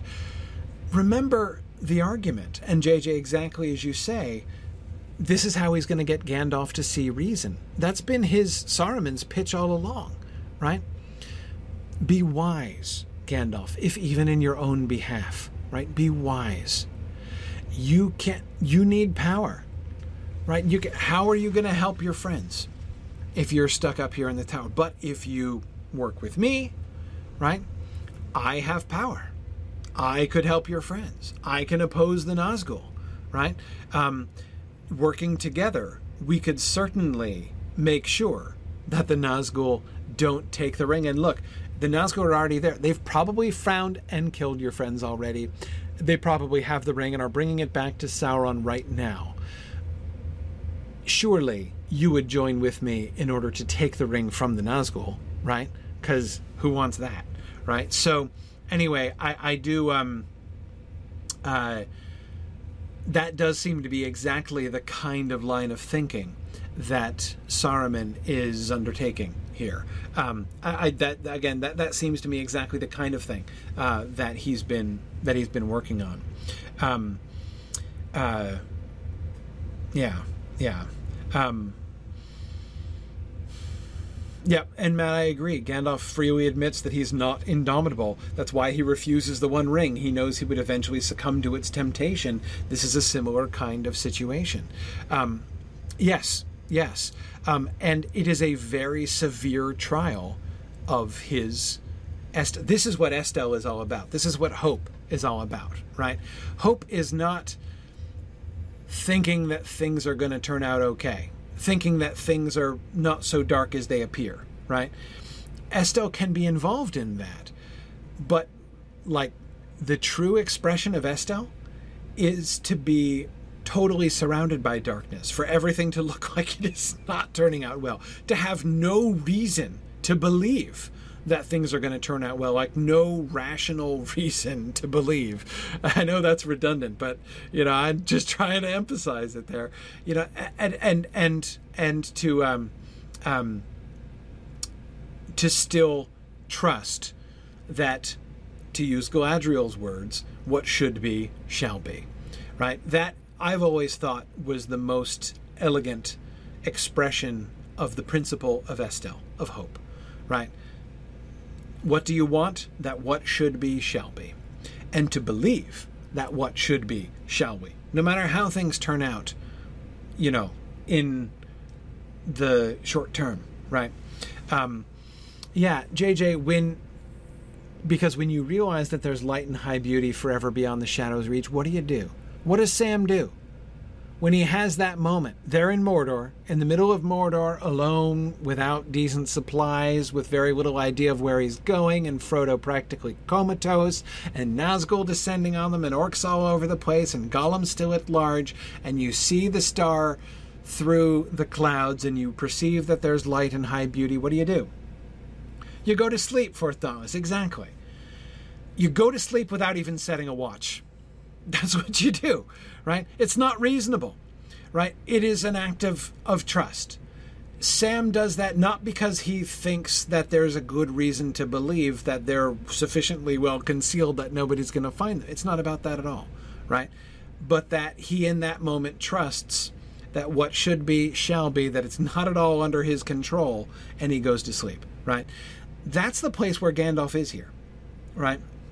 Gandalf has no, I mean, everything, almost everything, right? There is still hope, right? There is rational hope. His Amdir rests on the fat man in Bree, right? Um, his reason tells him that there is reason to have hope, to believe that things might be okay. That's the thing that he's clinging to. But but Amdir Amdir lets you down.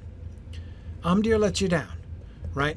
It doesn't always pan out things don't, you know, even when you believe that there's a really good chance that things are going to turn out well, they don't always. That's just not how it works. Um, and he knows that. And of course, it turns out that his hope, his Amdir, was not um, um, was not well founded. Um, yeah, yeah.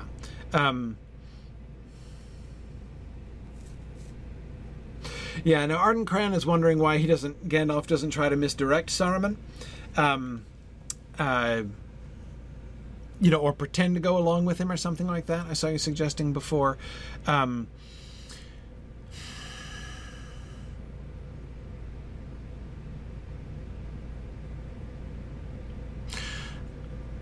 I don't think attempting to deceive Saruman. It doesn't seem to be a great plan, you know? Um, uh, I agree, Trifle, that lying is far more problematic than we take it for in today's world. Um, yes, to get out of your fix by telling lies is potentially opens up some means and ends questions in itself. I agree. Um, uh, but also, I, I just I can't think that that's a likely that Gandalf would think that's a likely path to success. Um, Saruman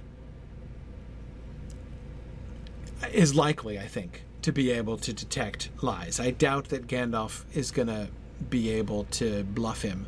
Um, he certainly doesn't even seem to consider that option. Um, yeah, blatant lying would be using the enemy's tools against him. Yeah, it would. It would. Um, right. Good. Green Great Dragon is recalling how Aragorn would not snare even an orc with a falsehood. Um, yes. Yeah. So I agree. I mean, that's uh, um, lying your way out of a situation seems like a perfectly natural, plausible, and sensible course of action um, to many of us. Aragorn obviously doesn't think so, and it doesn't seem that Gandalf thinks so either. Sorry, that was Faramir. You're right. It's Faramir who says that. Um, my apologies. Yeah. Um, uh, but um, in any case, yeah, I, I uh, um,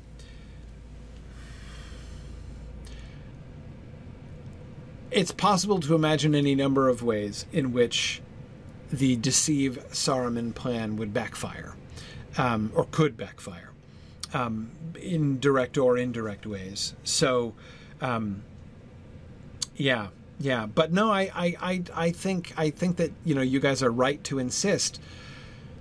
Can we think of an example? Can anybody think of an example in Tolkien's works? Any of Tolkien's works? Any of Tolkien's Middle Earth works? Where somebody tells a lie for a good end, right? Like, you know, to deceive the bad guys, this this same, you know, kind of situation. Um, and it's okay. Like it's perfectly it's perfectly fine. Um, Frodo doesn't lie about living in Crickhollow. He in fact sells Bag End and buys the house in Crickhollow, moves all of his stuff. He does move there. He just moves out after a few hours, right? I mean, he's not lying, right? They, he is in fact relocating to Crickhollow temporarily, but he does actually own the house and he's moved all of his stuff there, right? Um, um, okay, let's see. Um, uh, Gandalf and his staff. We'll come back to Gandalf and his staff. I don't think Gandalf's lying there. Um, and I have to admit, one of the things that annoys me most, um, uh, Carrie, uh, about the um, that moment in the film, what Peter Jackson does with that moment, that little wink that Ian McKellen gives to his companions, right? That's that is that is not that is not okay. Um, uh, I, that's not how Gandalf was playing that at all. Um, okay, I'm thinking of uh, other examples here. Um, let's see. Uh, yeah, I agree. Praise that Sam benefits from the orcs mistaking him for an elf warrior, but he doesn't create that falsehood. Um, uh, I mean, he kind of he plays up to it half, but I even that I think is sardonic. You know, praise when he says like the great big elf warrior is coming. I think that he's being self-deprecating there. It's not like he's trying to perpetuate the uh, the deception. I think even at that point. Um, uh, Pippin does deceive Grishnákh, but he doesn't really tell a lie. Yeah, that's true. That's true. Um, he plays up to him is the phrase that's used there. That one comes close. That one comes close. Um, I don't think being in disguise. Uh, I don't think that being in disguise is the same thing. Like being in disguise to try to avoid detection, that doesn't seem to be the same thing as lying. Um, Corey, great uh, uh, point about um, Frodo um, Frodo's discomfort with deceiving Gollum, with the way that he's, uh, he's uh, about, you know, at, at, at, the Forbidden Pool, right? Remember that twinge of conscience that he has? Like this was too much like deception. Like he's he almost tells a lie. He still doesn't exactly tell a lie, but he comes. He's he's coming. He's he's prevaricating to Gollum, right? Deliberately, and he feels guilty about that, right? Um, um, Frodo saying his name is Underhill. Uh, that seems to me to come under the um, uh, uh, to come under the uh, the the um, the disguise clause. I think. You know, I, I, mean, technically, my name is Underhill is a lie, right? But um, uh, um, yeah, yeah. Technically, he is speaking an untruth there, but again, I, I, I think it's um, to me that seems to fall and and you know JJ says the name Underhill is given to him by again you know it's a traveling name. Take a traveling name right? Go as Mr. Underhill says Gandalf right? Um, I am traveling as Mr. Underhill right? Um, that whole concept of the uh, traveling name right? Um, seems to me a di- again it's now are these fine shades? Yes yes they are. But again i still think that's not quite the same thing um No, Sam's statement that he was trimming the grass under the window is not a lie. He was, just not at that moment. He had been trimming it. Um, Gandalf doesn't say, I haven't heard your shears all day. He says, It's been some time since I've heard the sound of your shears. Uh, Okay, uh, let's see.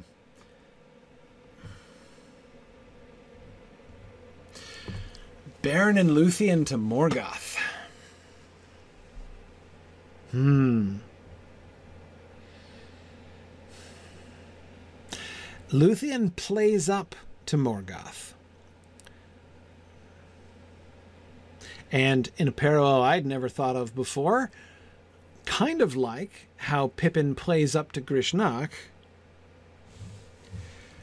Uh, but I'm trying to. Um,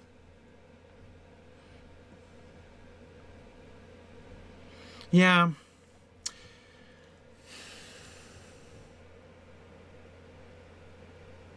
Yeah, Mad Violinist, you're right. In the Lost Tales version, she out and out lies to Morgoth. That's true. But in the Lost Tales version, she out and out flirts with Morgoth. So, like, her telling lies to Morgoth is not the beginning of my moral discomfort with the Beren and Luthien scene in the Book of Lost Tales. Um, she flirts with Morgoth uh, there. So, um, whew, yeah, yeah, I um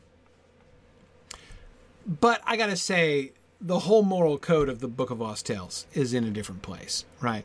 Um, they also, you know, the Valar also take the emissary sent under a, a, a safe passage to deliver Morgoth's message and uh, and throw him off a cliff. So I mean, like that's not very honorable either, as Christopher Tolkien points out in his commentaries there. So. Um, uh, yeah. Now, Bilbo, you're or sorry, Bilbo. Uh, uh, you're right, and I think somebody was mentioning this before. Bilbo's lies about how he escaped the goblin the goblin camp, but that's that's a that's a red flag, right? He does lie, and remember that they're all saying like how it was very unlike Bilbo anyway to make up a story like that. Um, exactly, exactly. Um, uh, anyway, yeah. So I'm not I'm not gonna I'm not gonna worry so much about the Book of Lost Tales because the Book of Lost Tales is in a kind of a different space uh, in a lot of ways. Um, Bilbo misleads Smaug. Does he tell any lies to Smaug? Like actual lies? I mean, flattery, but um, uh, did Bilbo lie to Thorin about where the Arkenstone is?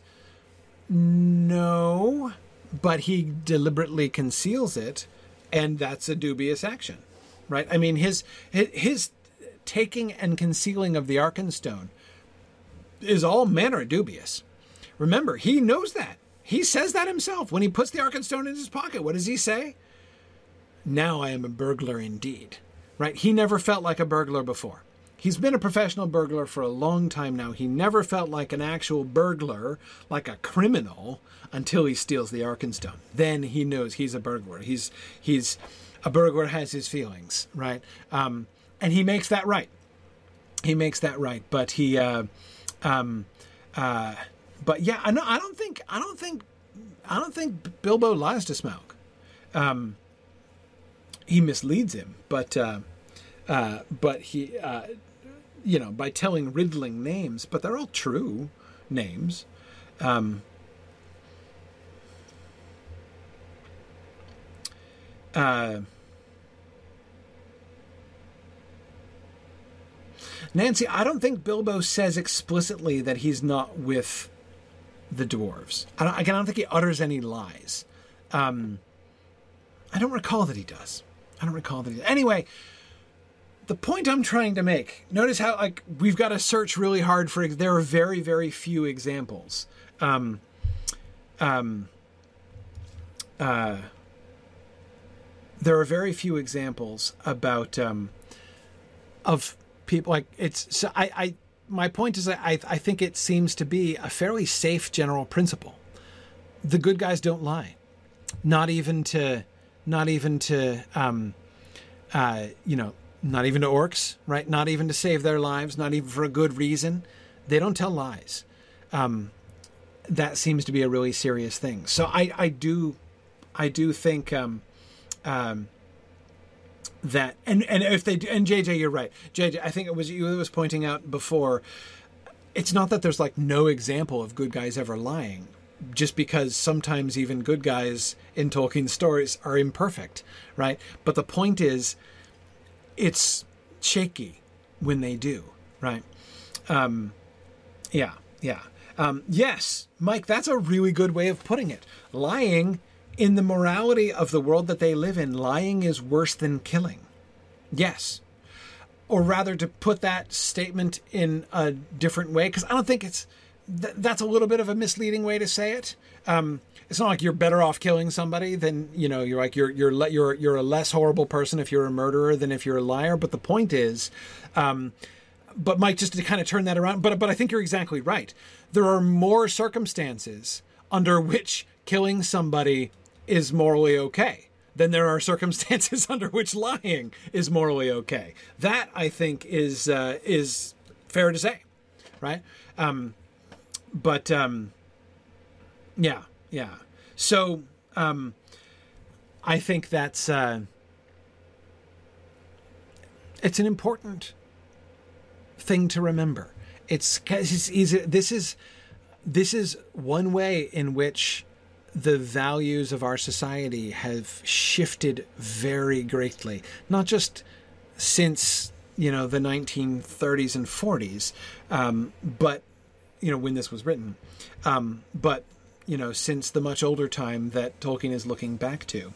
Um, so, um, so yeah, yeah, um, it's uh, it's important to remind ourselves that, unlike uh, in within our worldview, in which this that kind of lying, you know, like the the the the ends do justify the means at times. You know, to you know, if you lie for a good reason, it's okay. Um, we generally think that way. They do not. Um, Valoria, as you say, words have power. Um, this is clearly true in Middle Earth.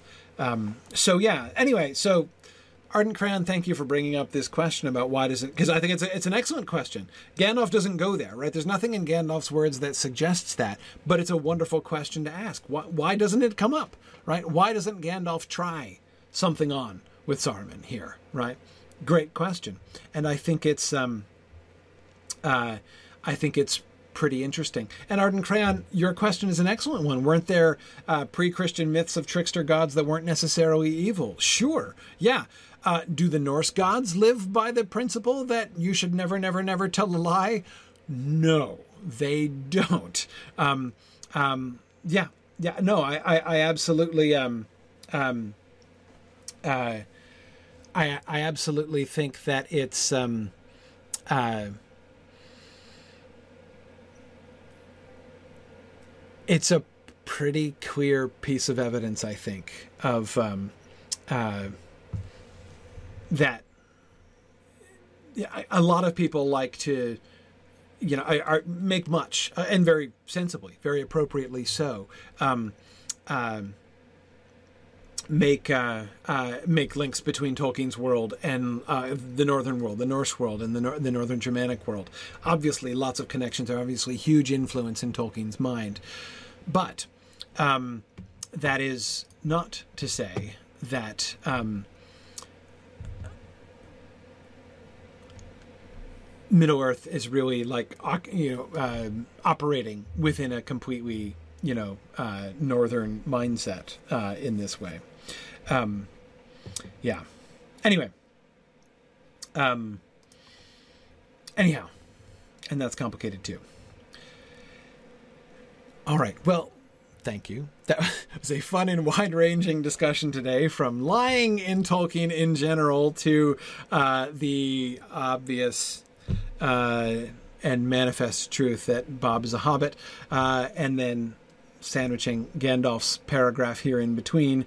Um, but um, uh, anyway, thank you for our discussions here this evening. Um, uh, anyway, okay, all right, but we got to stop there. It is time to go. Uh, so thanks everybody for joining me tonight. Um, we're going to uh, move to our field trip now. So I'm going to say bye to the folks on Twitter. Feel free to join us at twitch.tv slash signumu for our in-game field trip in the Lord of the Rings Online. And um, in our in-game field trip, we are going to go back to the Gladden Fields. Are we ready for more fun adventures in keeping Narnian alive? Oh boy, howdy! Hope we got a res guy again. Uh, do not do that. Uh, well, actually, it doesn't matter because I get resed back uh, to Bree. I think even if I think even if you try to res me, I go back to Bree. Hmm. Um, so I just have to not die, and where Yeah, then when I, do. I have to get the horse back into town. So I'm gonna go. I can't. Uh, I don't. I can't do the milestones. So I gotta. I gotta. I gotta take a horse. So Okay. I'm heading back here. What's the stable again? Uh, the stable. Oh, hang on a second. I gotta do a thing here. Hold this. Hold this. Yeah, that's where it is. All right. Okay. Sounds good. But Hey- yeah, no, the, the the no lying thing reminds me that um, I, I was raised uh, Catholic, and me and my brothers we were always taught with these little stories of the saints, and uh, they'd always have to outfox the bad guys without lying, Without lying. without violence. Right.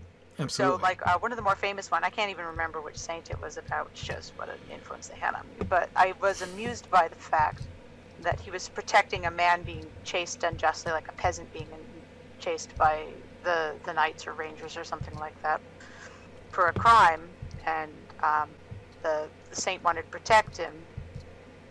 Uh, so he advised the man to climb, the criminal to climb up a tree. And then when the, the Lord and his men questioned the saint, he says, "Oh, he fled north." right. Because the He tree was to the north of him. Because right. it, but no, because the tree was up. The tree was north up. Right. Yeah. on a map. Right. Okay. Right. Yeah. So it, it was kind of like little tricksy wordplay, but it was technically like technically not lying. Right, right, right. Well, and some of that is, you know, equivocation, you know, essentially, um, which is really skirting the line of lying. Um, Yeah. you know, when you're, you know, but that's, you know, I mean, that is famous. And of course, that kind of equivocation is famously associated, certainly uh, from the Renaissance uh, and really on as well, um, associated with the Jesuits.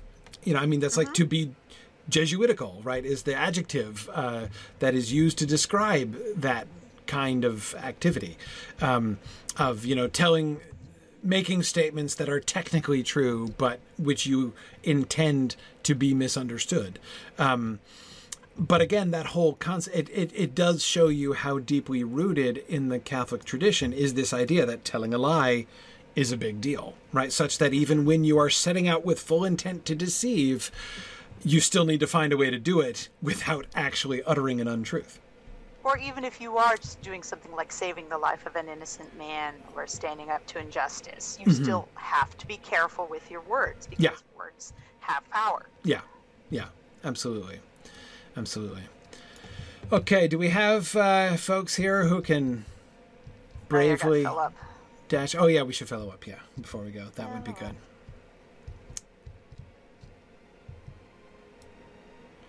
That would be good. So, I'm uh, considering that I haven't really looked at the boar, Guinness. I'm looking at your boar here. The boar mount. Yeah. That's pretty cool. It is pretty cool. When I first heard it, I, I didn't love the idea. But, yeah, kind of like it. It's fun, anyway. Uh, I gotta convert. Hang on. All right, converting to raid there. Okay. Yep. And this time I'll make sure I don't have all the squishies on one side.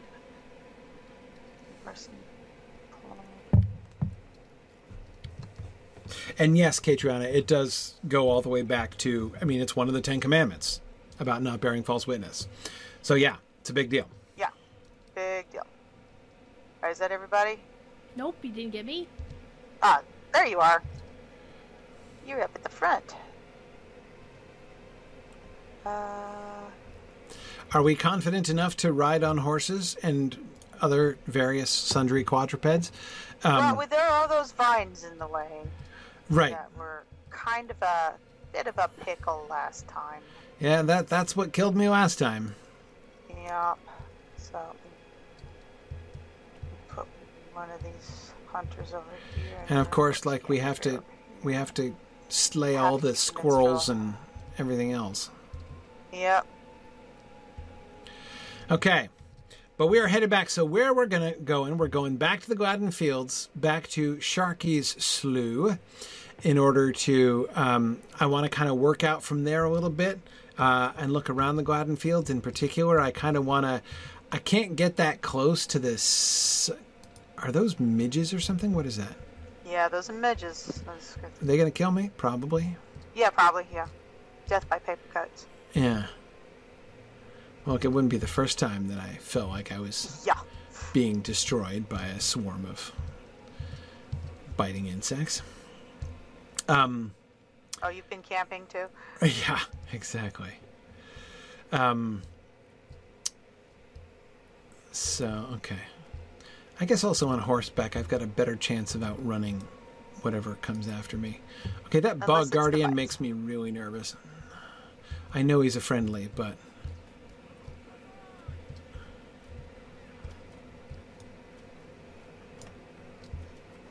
Okay. All right. We're doing fine. Uh, good. Good. So we've got to continue south away. What's off? What's off? Quick question. What's on this island over here? It's a little island. Uh, do not know. Can I explore the island? Can Yeah, we go, okay. can we can we can we can we go this way? Can we go west? We can try. Is that all right? I hit a wall, but we can try. Let's go west. And then we can swim down the river maybe Okay.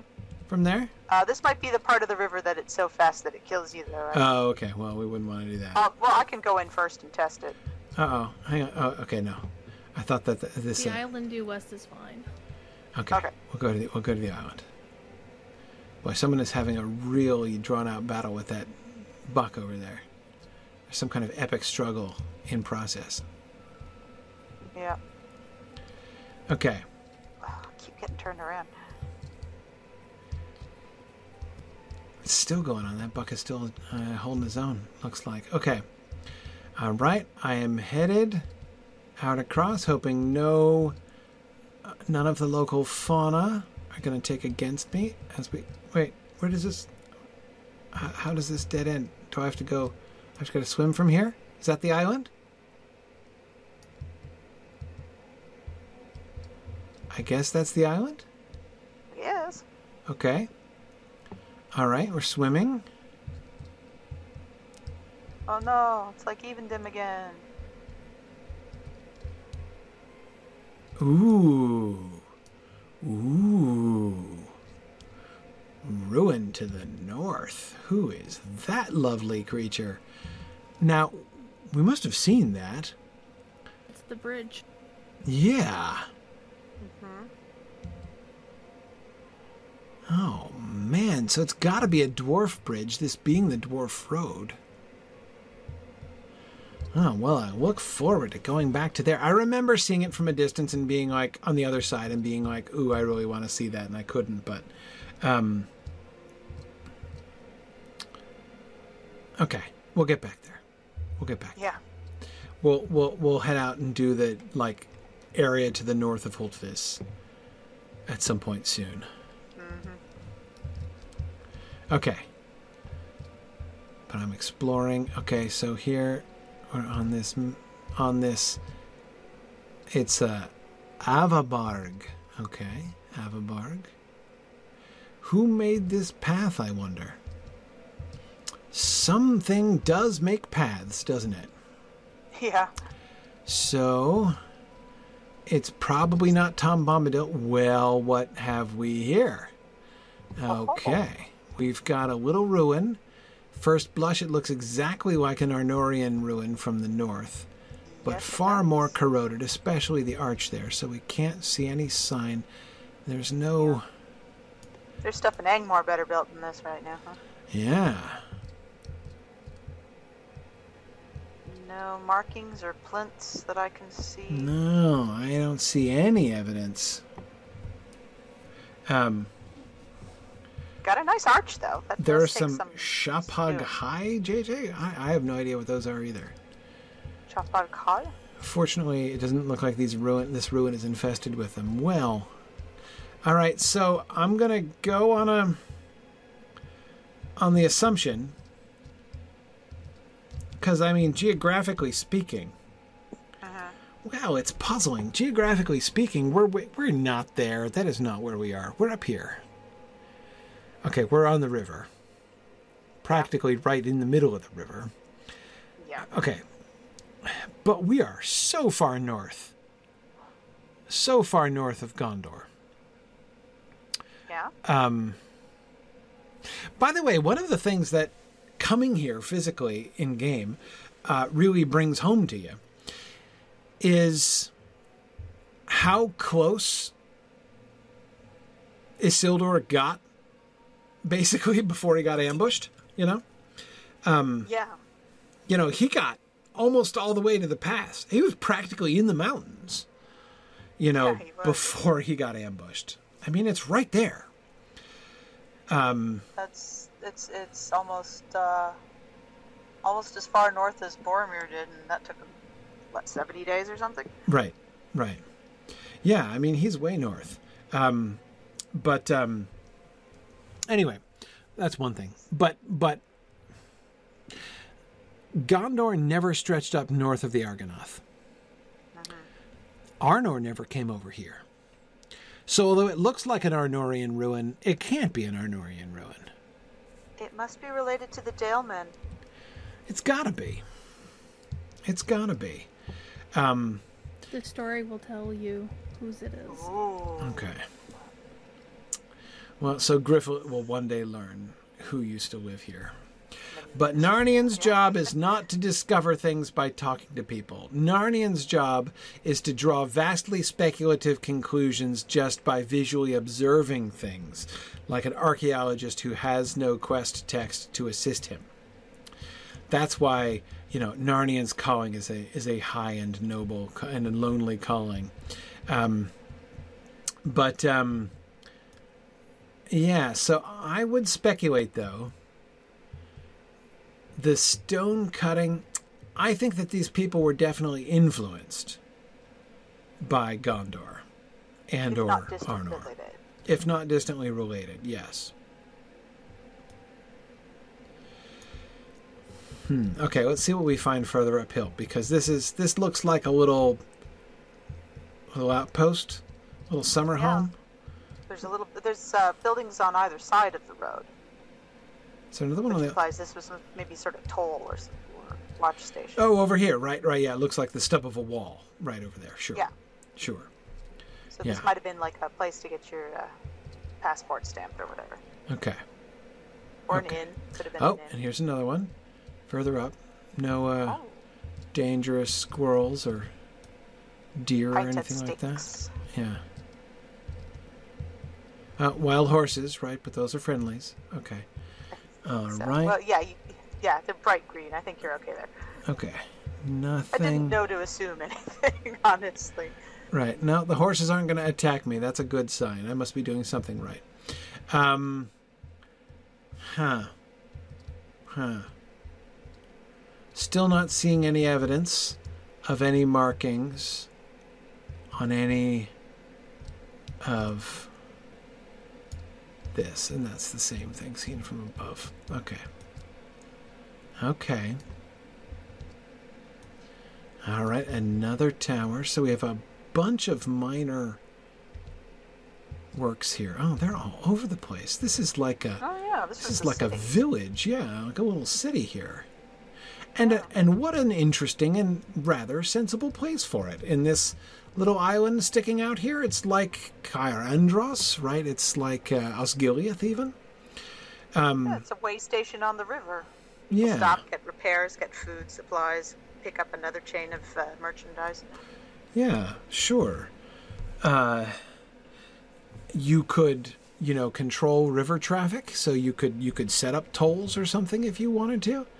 Um, it does not look like dwarvish construction. I don't see any evidence. I mean, look at all these round arches. Right? Yeah, yeah, that is so non-Northern. Yeah.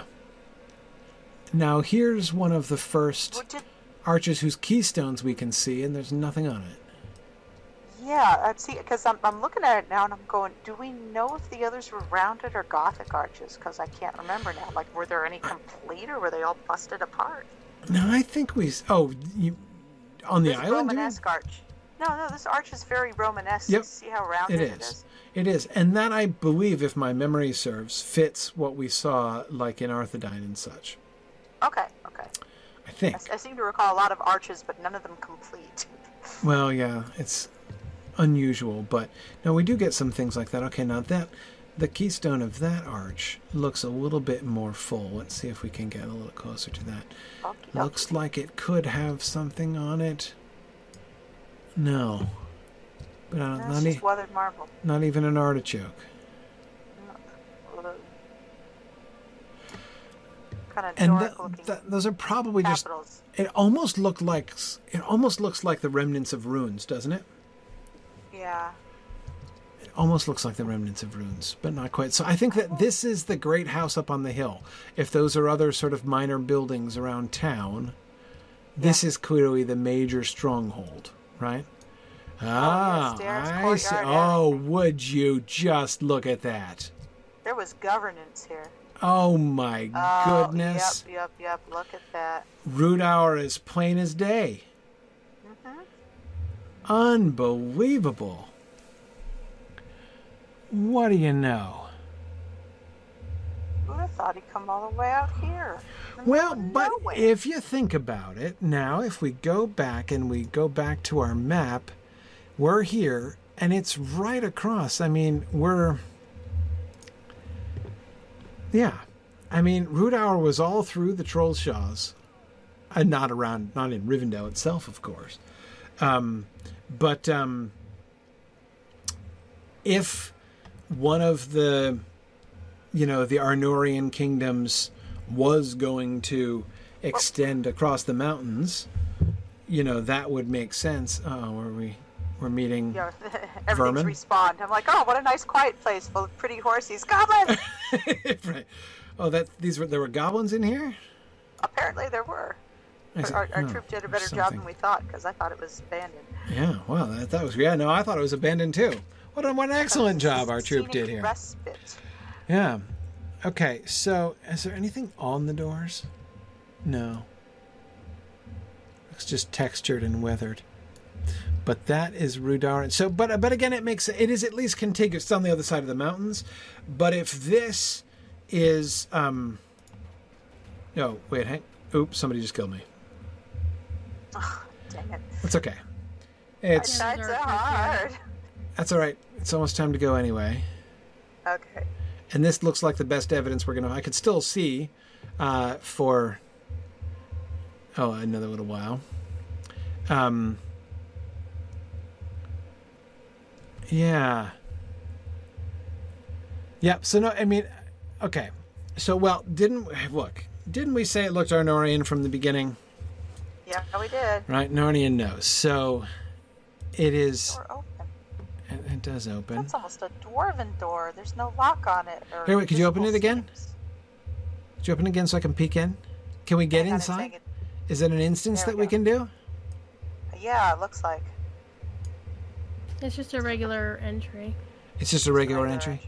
Yeah, but there's bad guys in here that will need serious Right. killing to keep it clear for you. Much killing of bad things. Right. Yeah, so this this must have been an outpost, right? Or some kind of expansionist move.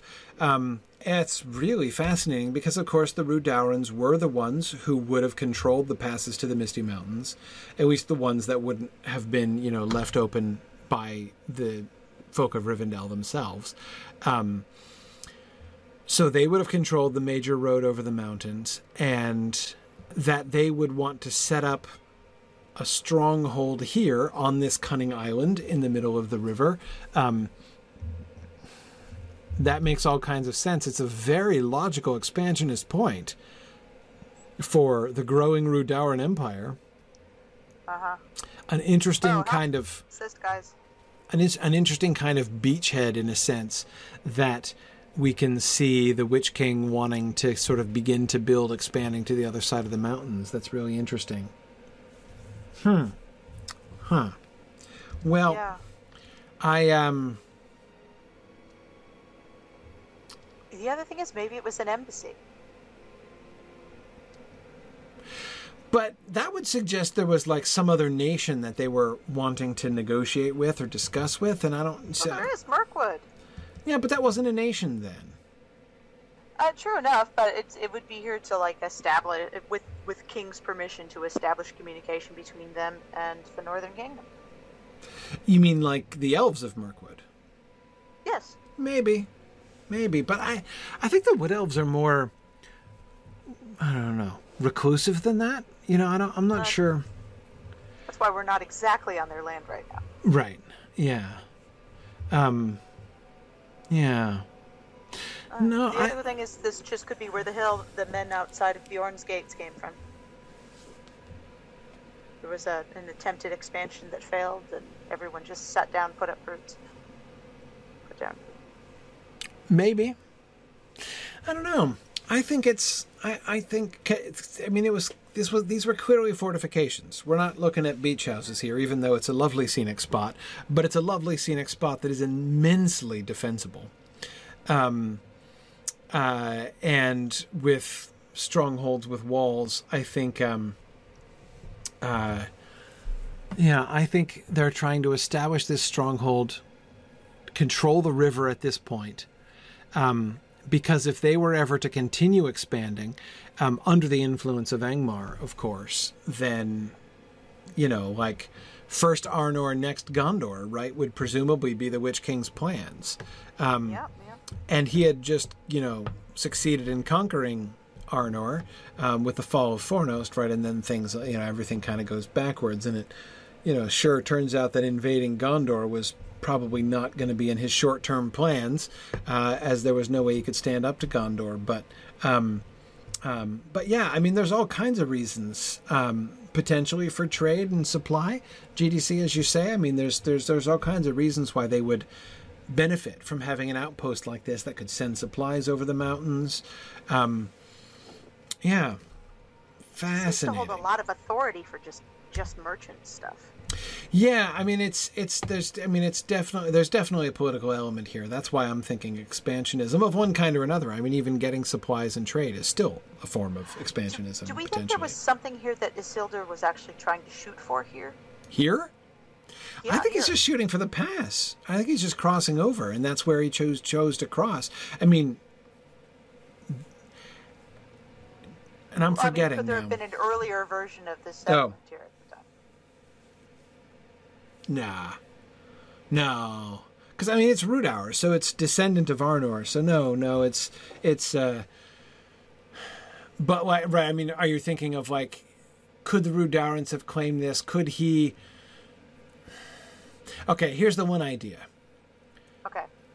What if Elendil sort of established a when he came over, right? Uh-huh. When Elendil came over the first time, right when they were coming down, when he and Isildur were coming down, they crossed over the mountains, got to this point, and said, "This is a nice defensive position right here, right?" You know, it'd be kind of nice to establish a strong point on this little island on the river here. And so were the was the birth of this, and so that's that is what Isildur was thinking. Like I'm going to go back That's up and what, that's what I'm thinking. That was my Yeah. that's my theory. Yeah, That this yeah. was once something else that belonged to to the Great Kingdom, and eventually just other things were built around it. But it was always here. right. Like maybe this was also maybe like maybe the Rudauran stuff was stuff that was added on later or during refurbishments or rebuilds or just redecoration even. Especially as one of the thing that had to be even in Elendil's mind. He had the war with Sauron in his mind, so he had other things to think about. Um, but certainly Elendil, as he was marching back north, he's not just a let's get home as quick and safe as possible m- m- mode, right? I mean, he's the High King of Gondor and Arnor. He's not Yeah. just leaving when he leaves to head north. Um, as of course the Arnorian Dunedain, you know, Arvedui and such maintain later on, he's not just abdicating in Gondor, right? He's the High King in Gondor as well. So, sh- pr- surely, probably, right? Elend or not not Elendil, well, possibly Elendil, but certainly Isildur would have had in his mind and probably have been discussing with Meneldil while he was down there. Um, some kind of like how can we join up our kingdoms right? How can we connect our even if we don't want to necessarily like you know annex and rule all of the lands in between to make it one big gigantic empire. But like lines of communication right? Lines of travel. How can we best secure routes by which we can travel? One way of course is the greenway through the you know what becomes the greenway through the gap of rohan and up north. But more than one road is good especially since if you're taking goods being able to come up and down the mountain is going to be, or up and down the mountain, up and down the river is helpful, right? You do have the mountains there, which is challenging. But again, eh, one could imagine a river route that goes north from Gondor, you know, around the Portage Way, around Rauros, and then up the river, and then across the mountains from there m- would be an alternative that could be useful compared to, um, uh, compared to, uh, the trip across Calenardhon and, and then up through Dunland and Enedwaith and and uh, and Eregion. Um, Even if it wasn't a merchant post, it'd be a good uh, a message post. yeah, yeah, conceivably. So yeah, that does seem like a plausible reason why. Um, uh, yeah, uh, uh, JJ, I would imagine that Lorien and Rivendell would have entered into their plans as this route would also enable them to stay in closer touch to two significant allies, right? Yeah, they, the alliance is still kind of Right. Arguably three, in fact, because again, if we look at the uh, look at look at our big picture here, right? We've got our straight route down to Gondor, of course. We also have Lothlorien right there.